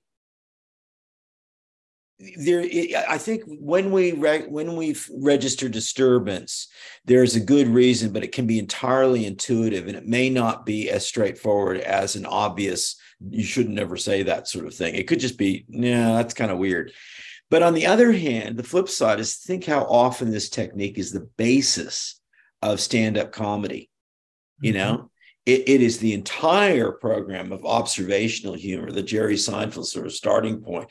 Or, you know, someone just wanders up to the microphone and goes, Well, what is the story about this Humpty Dumpty thing? All the king's horses and all the king's men. I mean, why who, what what idiot would put horses in charge first? Wouldn't you have given the king's men the first go? You know, mm-hmm. and on and on it goes, you know. And but the non sequitur thing ties in directly with our emergent notion mm-hmm. of the time factor, cause and effect.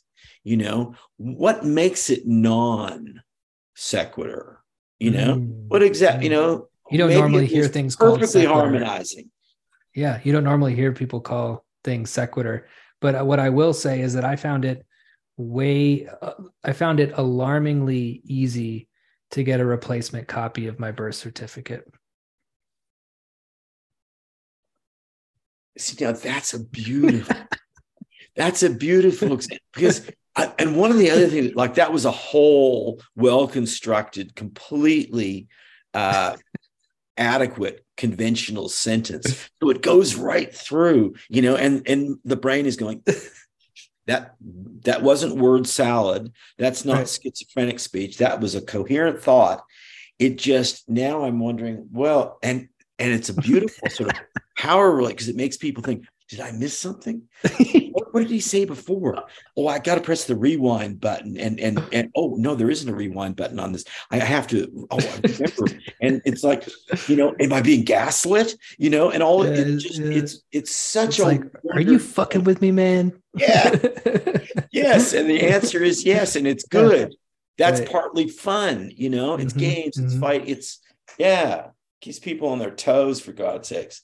Absolutely. You know, it's just, I mean, it's uh, all that kind of game, you know, is just, it strengthens the mind, but it does test relationships. There's no question about that. Mm-hmm.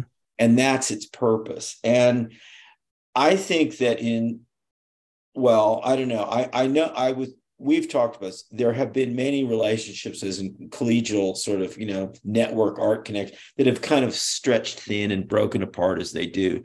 I think 2023 is the time to really strengthen the relationships that are here with us and to employ that dynamic that has kept them strong and vigorous and supple you know like kind of greasing a rope or vines you know lubric keeping it you know, from drying out. Mm-hmm. Apply that to new relationships that form. That that's kind of respectful, almost uh, well, sort of sacred, meditative way of, of approaching new relationships and friendships. You know, you don't need a lot of them, but you need them vigorous and you mm-hmm. need them strong enough to take that kind of game playing. And game playing is, of course, the way to reinforce them. So it's it's an ends achieving the means and vice versa and that's a good model all around. So yeah. Agreed. Absolutely. It's been a weird week for dreams um, over here in probably again having to do with the aforementioned spirits rising up out of the turned over earth. I love that. But i have felt a sort of closeness of dreams when they're portrayed in film.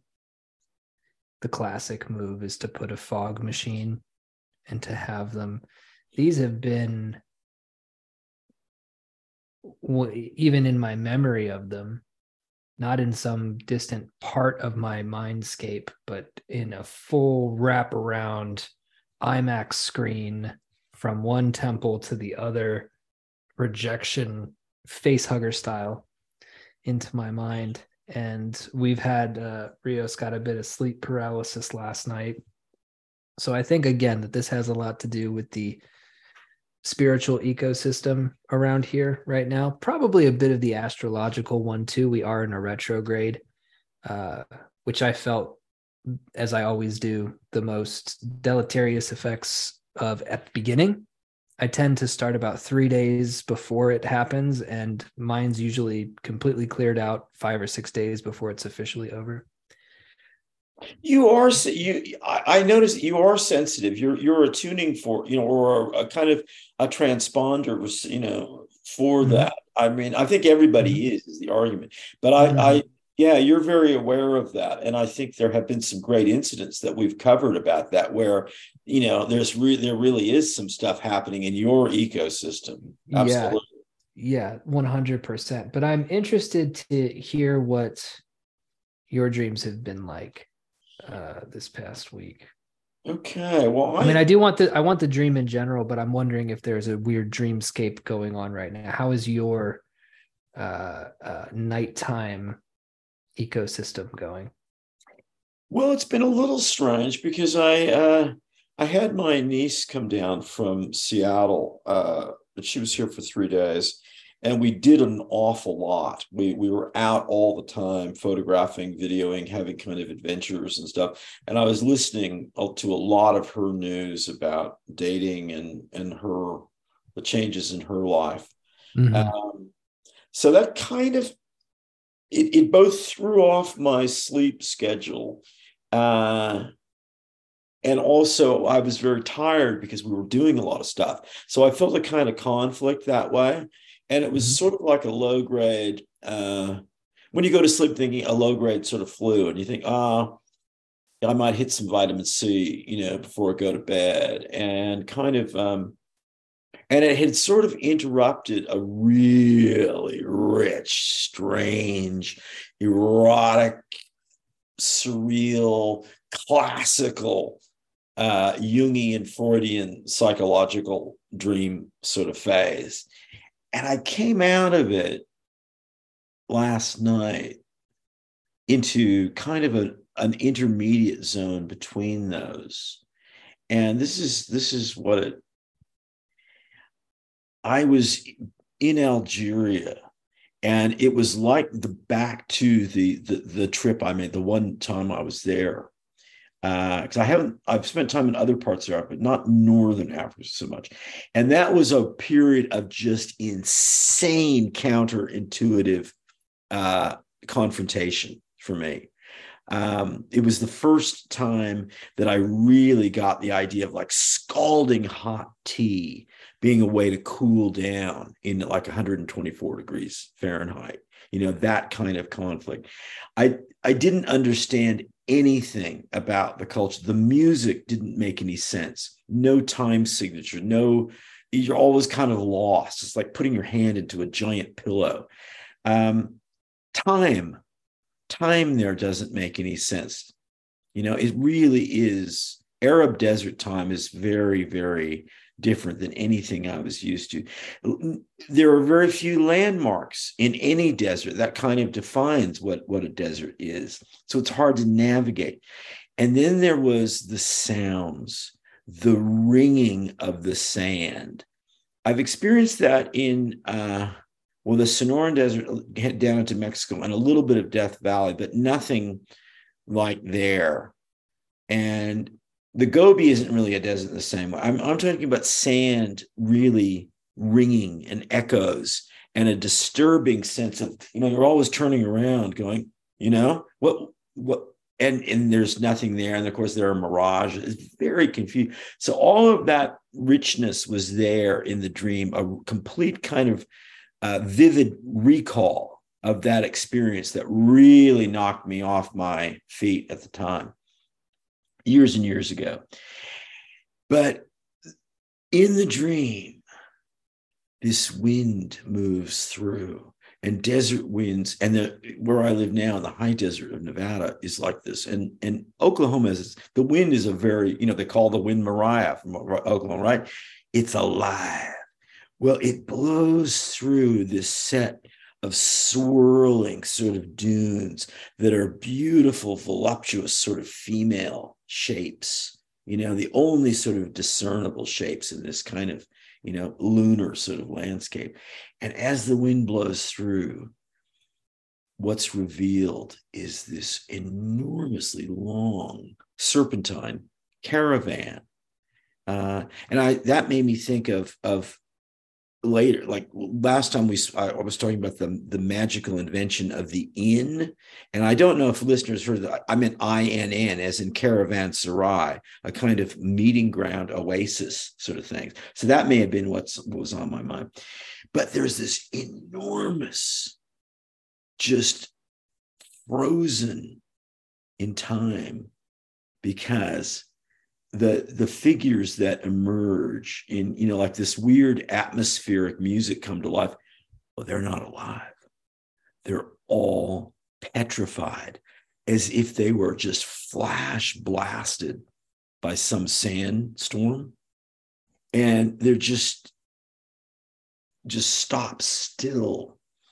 And I, I so i can walk around. We you know i can look at them and like they're they're nomads and traders, soldiers, starving families, uh, Arabic people of, of, of, tribal Arabs, Africans from different places, uh, gypsies of all kinds. But then there are people who look like maybe refugees from across the, you know, the Mexican border in, in the southern U.S.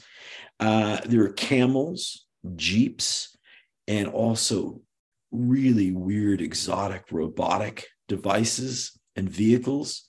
So it's mm. kind of a weird combination of time and history, ancient mm-hmm. Egypt and Mad Max. Mm. And but it's it's completely they're stopped dead still, just completely paralyzed and encrusted. So there's it's a it's a living statue. It's a parade long statue. and some of the people actually even look like homeless people off the streets of, of, of, Seattle or Portland or San Francisco. So it's international. Well, the Berber guides, Tuareg people that, that I'm with in the dream, just as I was in real life, they start yodeling and yelling and just hollering like jackals, just freaking out. And as they do, every single figure in this dead still parade starts to disintegrate some explode, some just crack, some dissolve as if, you know, a liquid has been poured on them, but they're just, and the wind just comes and takes them away. And I find myself back in Nevada. I'm on the shore of Lake Mead, beautiful, clear sky, not the strangeness of, of, of the Algeria desert at all. Familiar, not far from my house and there is a guy in the sky. He's called the guy in the sky. He, there's a real local. He has one of those little motorized lawnmower engine paragliders, totally suicidal. Easy, easy way to die. But he's really, really annoying because he flies this thing super early on Saturdays and Sundays. And it's got a, it's really an overstrained, like, you know, like a stationary Briggs and Stratton engine that like you know middle schoolers might use mm-hmm. you know, to, to learn mm-hmm. about mechanics. Really annoying loud sound, and he's right over the middle of the lake. And that's a mysterious, dangerous place to be. And the parafoil foils, uh, the, the actual sail is this bright red, and it looks totally out of place against this prehistoric you know, weird other planet blue of Lake Mead. And I think to myself, imagine if he just suddenly stalled and crashed. And right behind me, there's this rattle of a can blown in the wind really american versus the you know the eerie ringing of the saharan sort of thing no spirit this is an empty can but i turn around and when i look back the the guy in the sky is gone. And I think to myself, wow, it's like Icarus in Bruegel's painting. And I teach a mm-hmm. class on that because what both W.H. Auden and William Carlos Williams wrote poems about that because Icarus goes in really at a hard angle and the guy in the sky is just gone. And I turn around and the can is blowing away. I go, I'm not going to take any responsibility for that. It was just a it was just a thought. And I woke up on that note. That's great. You said uh, some very interesting words there. One of my favorites was it was very odd, like putting your hand in a giant pillow. That I that's very interesting and lovely. I liked the words a parade long statue. There's a lot of music there. I always like the word Berber, the Berber guides. You see exactly yeah. what you need. Uh, lawnmower engine, paraglider, a stationary Briggs and Stratton motor, parafoil, Lake Mead, Icarus, and Bruegel. That's my impressionistic note taking. That's it. You got saying. a good. You got a good picture. You were there with me in I the was dream. right there. I was right there. That rattling tin can. Well, thanks for listening, folks. It's getting late here. I hope you enjoyed this one. I know I sure did. And uh, we'll be back next week. Take care, everyone. Start 23 off in good style with momentum. Get ready. Get ready in a good way. Get, get ready. And remember also that Clorox wipes only kill 99.9% of bacteria. Says dad. Mm-hmm.